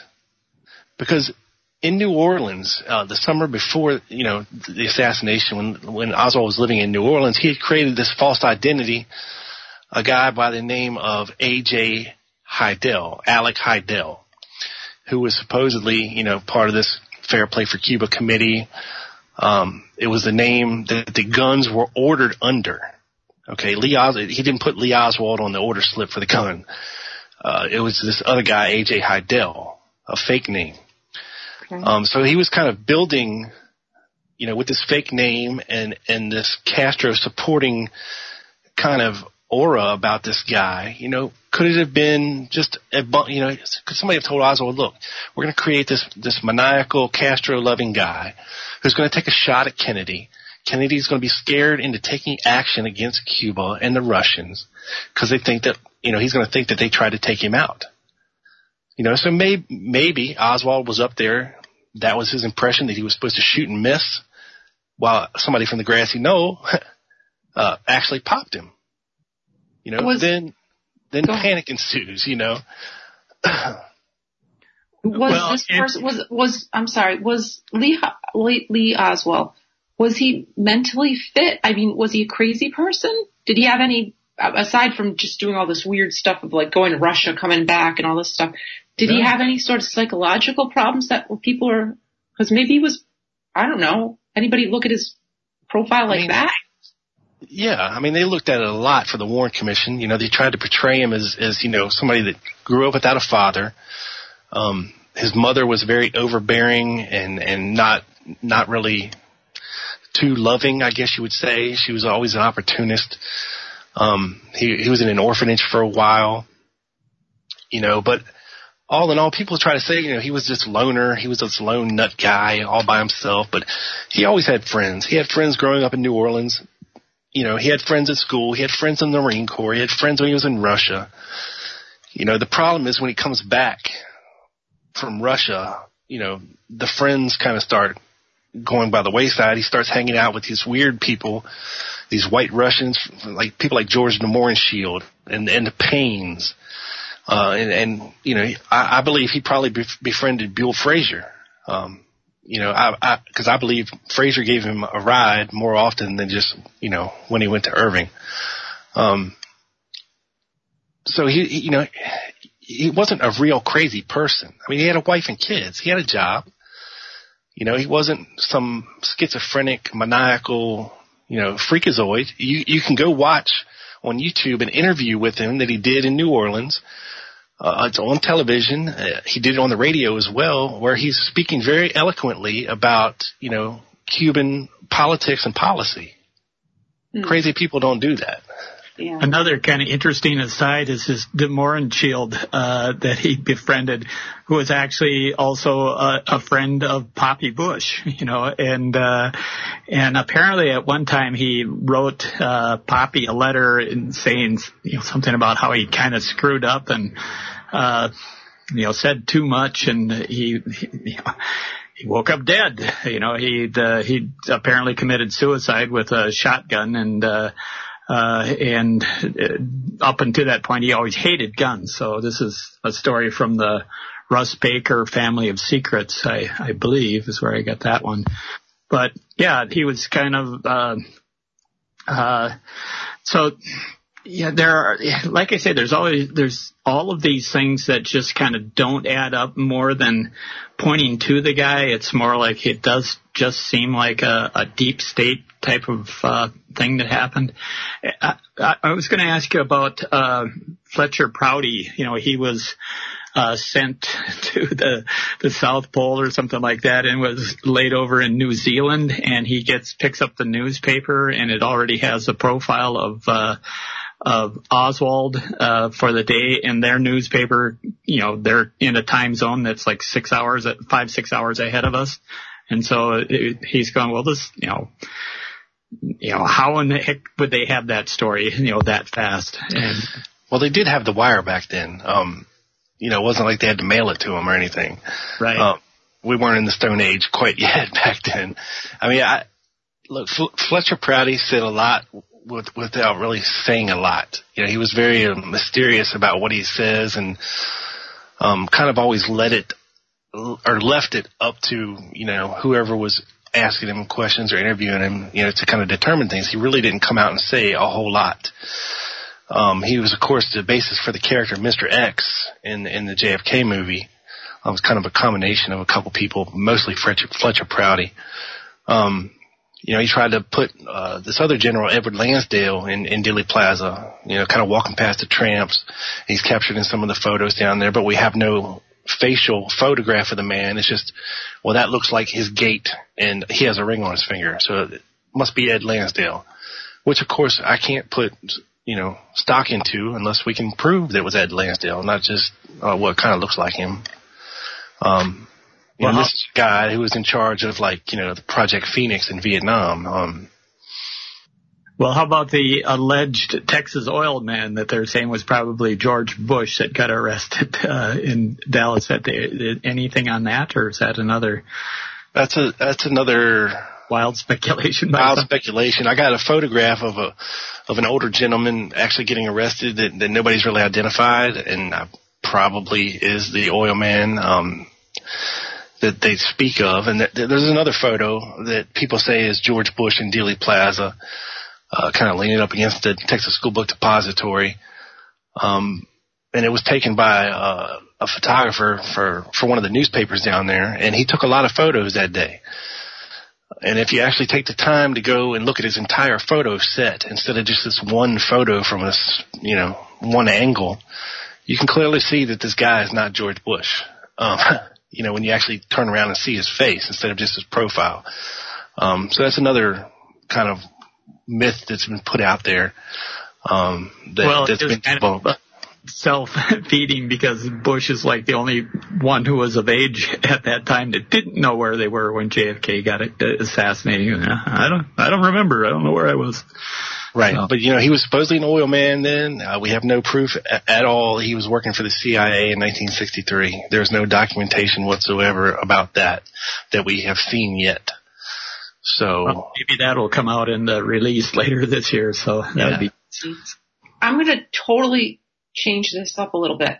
Rob, Rob Clark, your life has been consumed by this whole event. I have a question. It sounds like you've been researching this a lot and you have pictures, you have documents. How are you backing all this stuff up? I mean, you've got your house must, or I don't, I don't know, maybe it's not. I can just picture kind of like just piles of documents everywhere. How do you, how do you store your stuff? How do you deal with all this information? I have totes that are just full of books. I probably have hundreds of books on the assassination that have been written that I've read. Mm-hmm. I've read a lot online. I've got most of my documents online, um, uh, you know, uploaded to like Dropbox, uh, various places, Drive, um, that I can access relatively quickly when needed. Mm-hmm. Um, a lot of this stuff is, is stored on, you know, on, in Facebook groups and in the archives on there.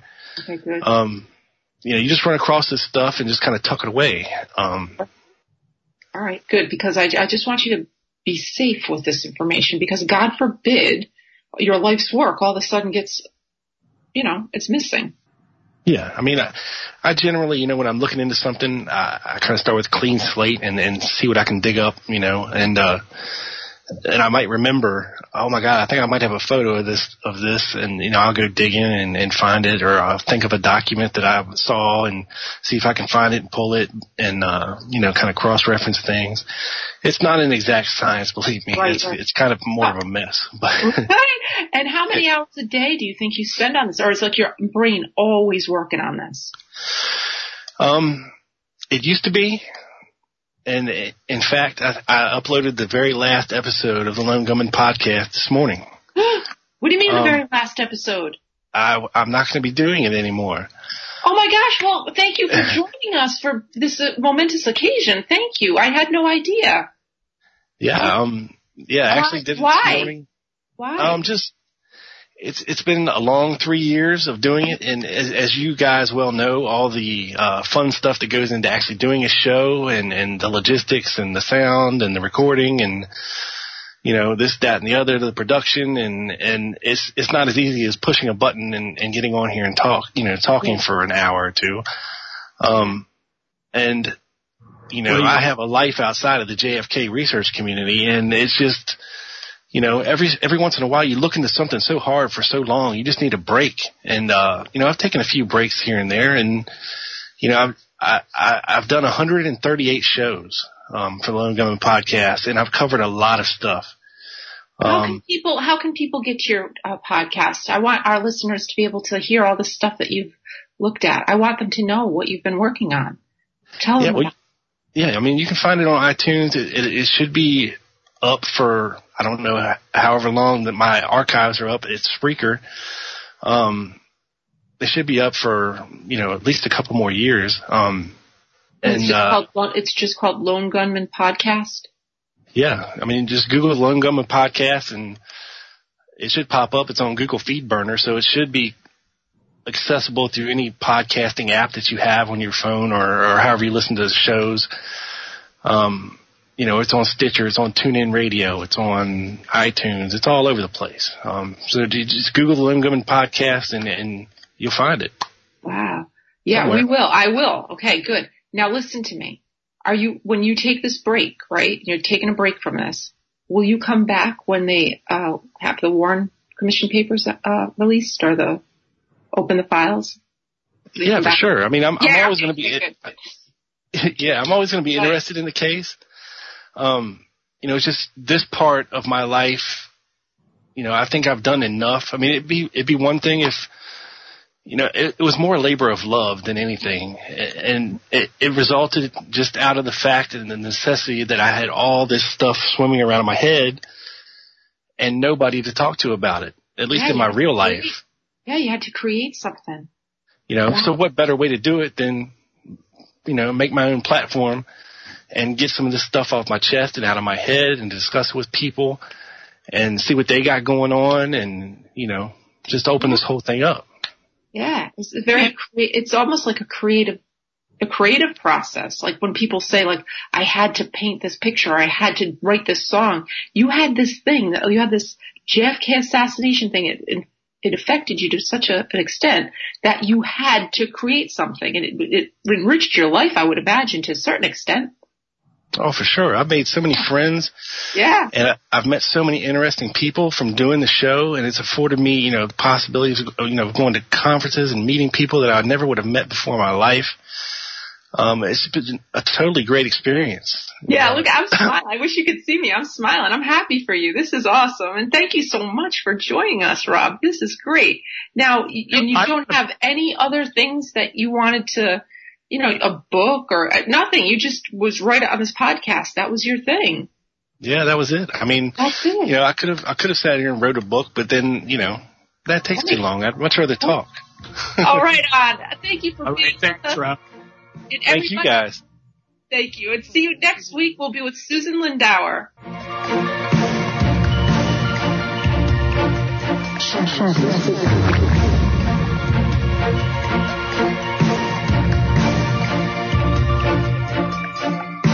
善善的，善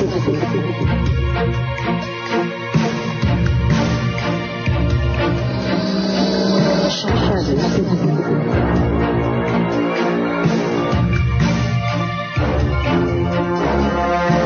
善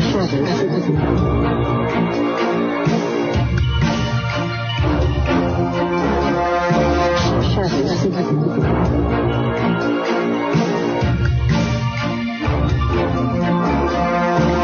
Citizen with Rachel L. McIntosh and Rob O'Sell.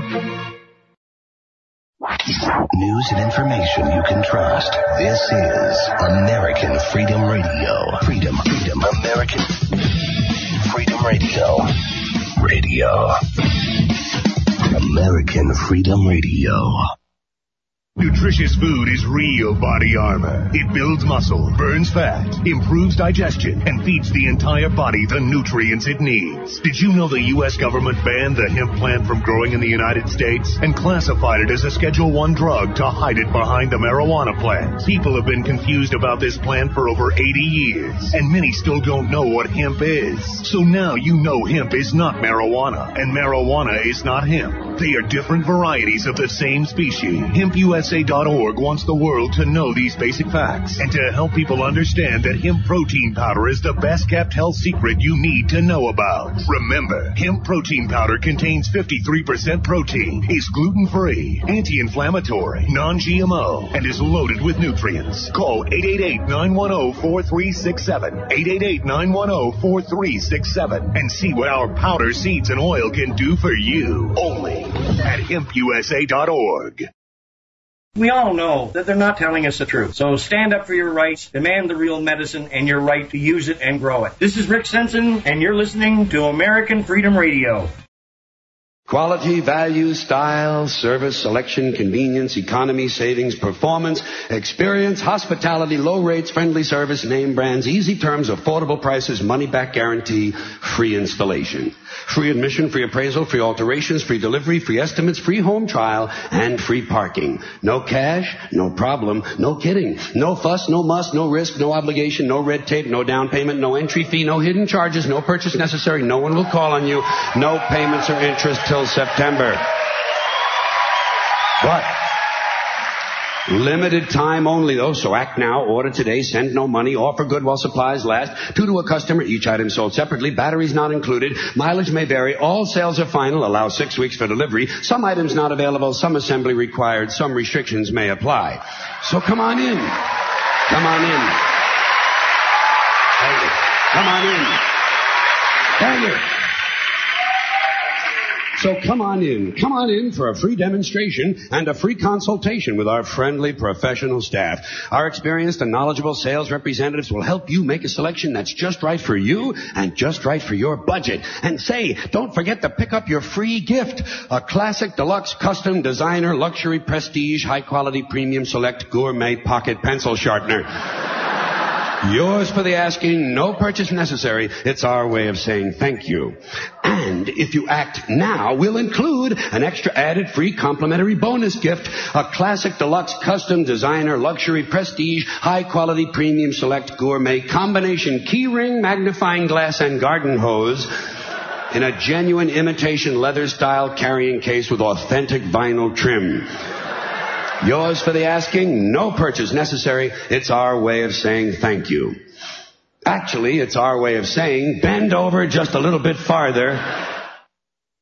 You're listening to AmericanFreedomRadio.com, the network who perseveres in delivering intelligent debate, constructive dialogue with true independence. The freedom to broadcast the truth is not free at all. So what is American Freedom Radio worth to you? The empowering information with fun, honest and pure integrity behind it provides an example to follow. Friendships to flourish with the moral altruism that pulls no punches. The hosts sacrifice and show remarkable discipline in their duty to deliver quality radio and service to the community with strength, wisdom and loyalty. The founders of AFR wish to thank you personally for sharing your views and insights to make the best radio and alternative media. Now it's time for you to give something back and play a vital role in the future of America. Be as generous with us as we've been with you. Click on the donate banner at AmericanFreedomRadio.com or volunteer by emailing AmericanFreedomRadio at ymail.com. Vaccine, psychotropic drugs, and artillery batteries not included. No rules. No rules. No taboo topics. No taboo topics. No fear of doom. No fear of doom. We are. We are American Freedom Radio. American Freedom Radio.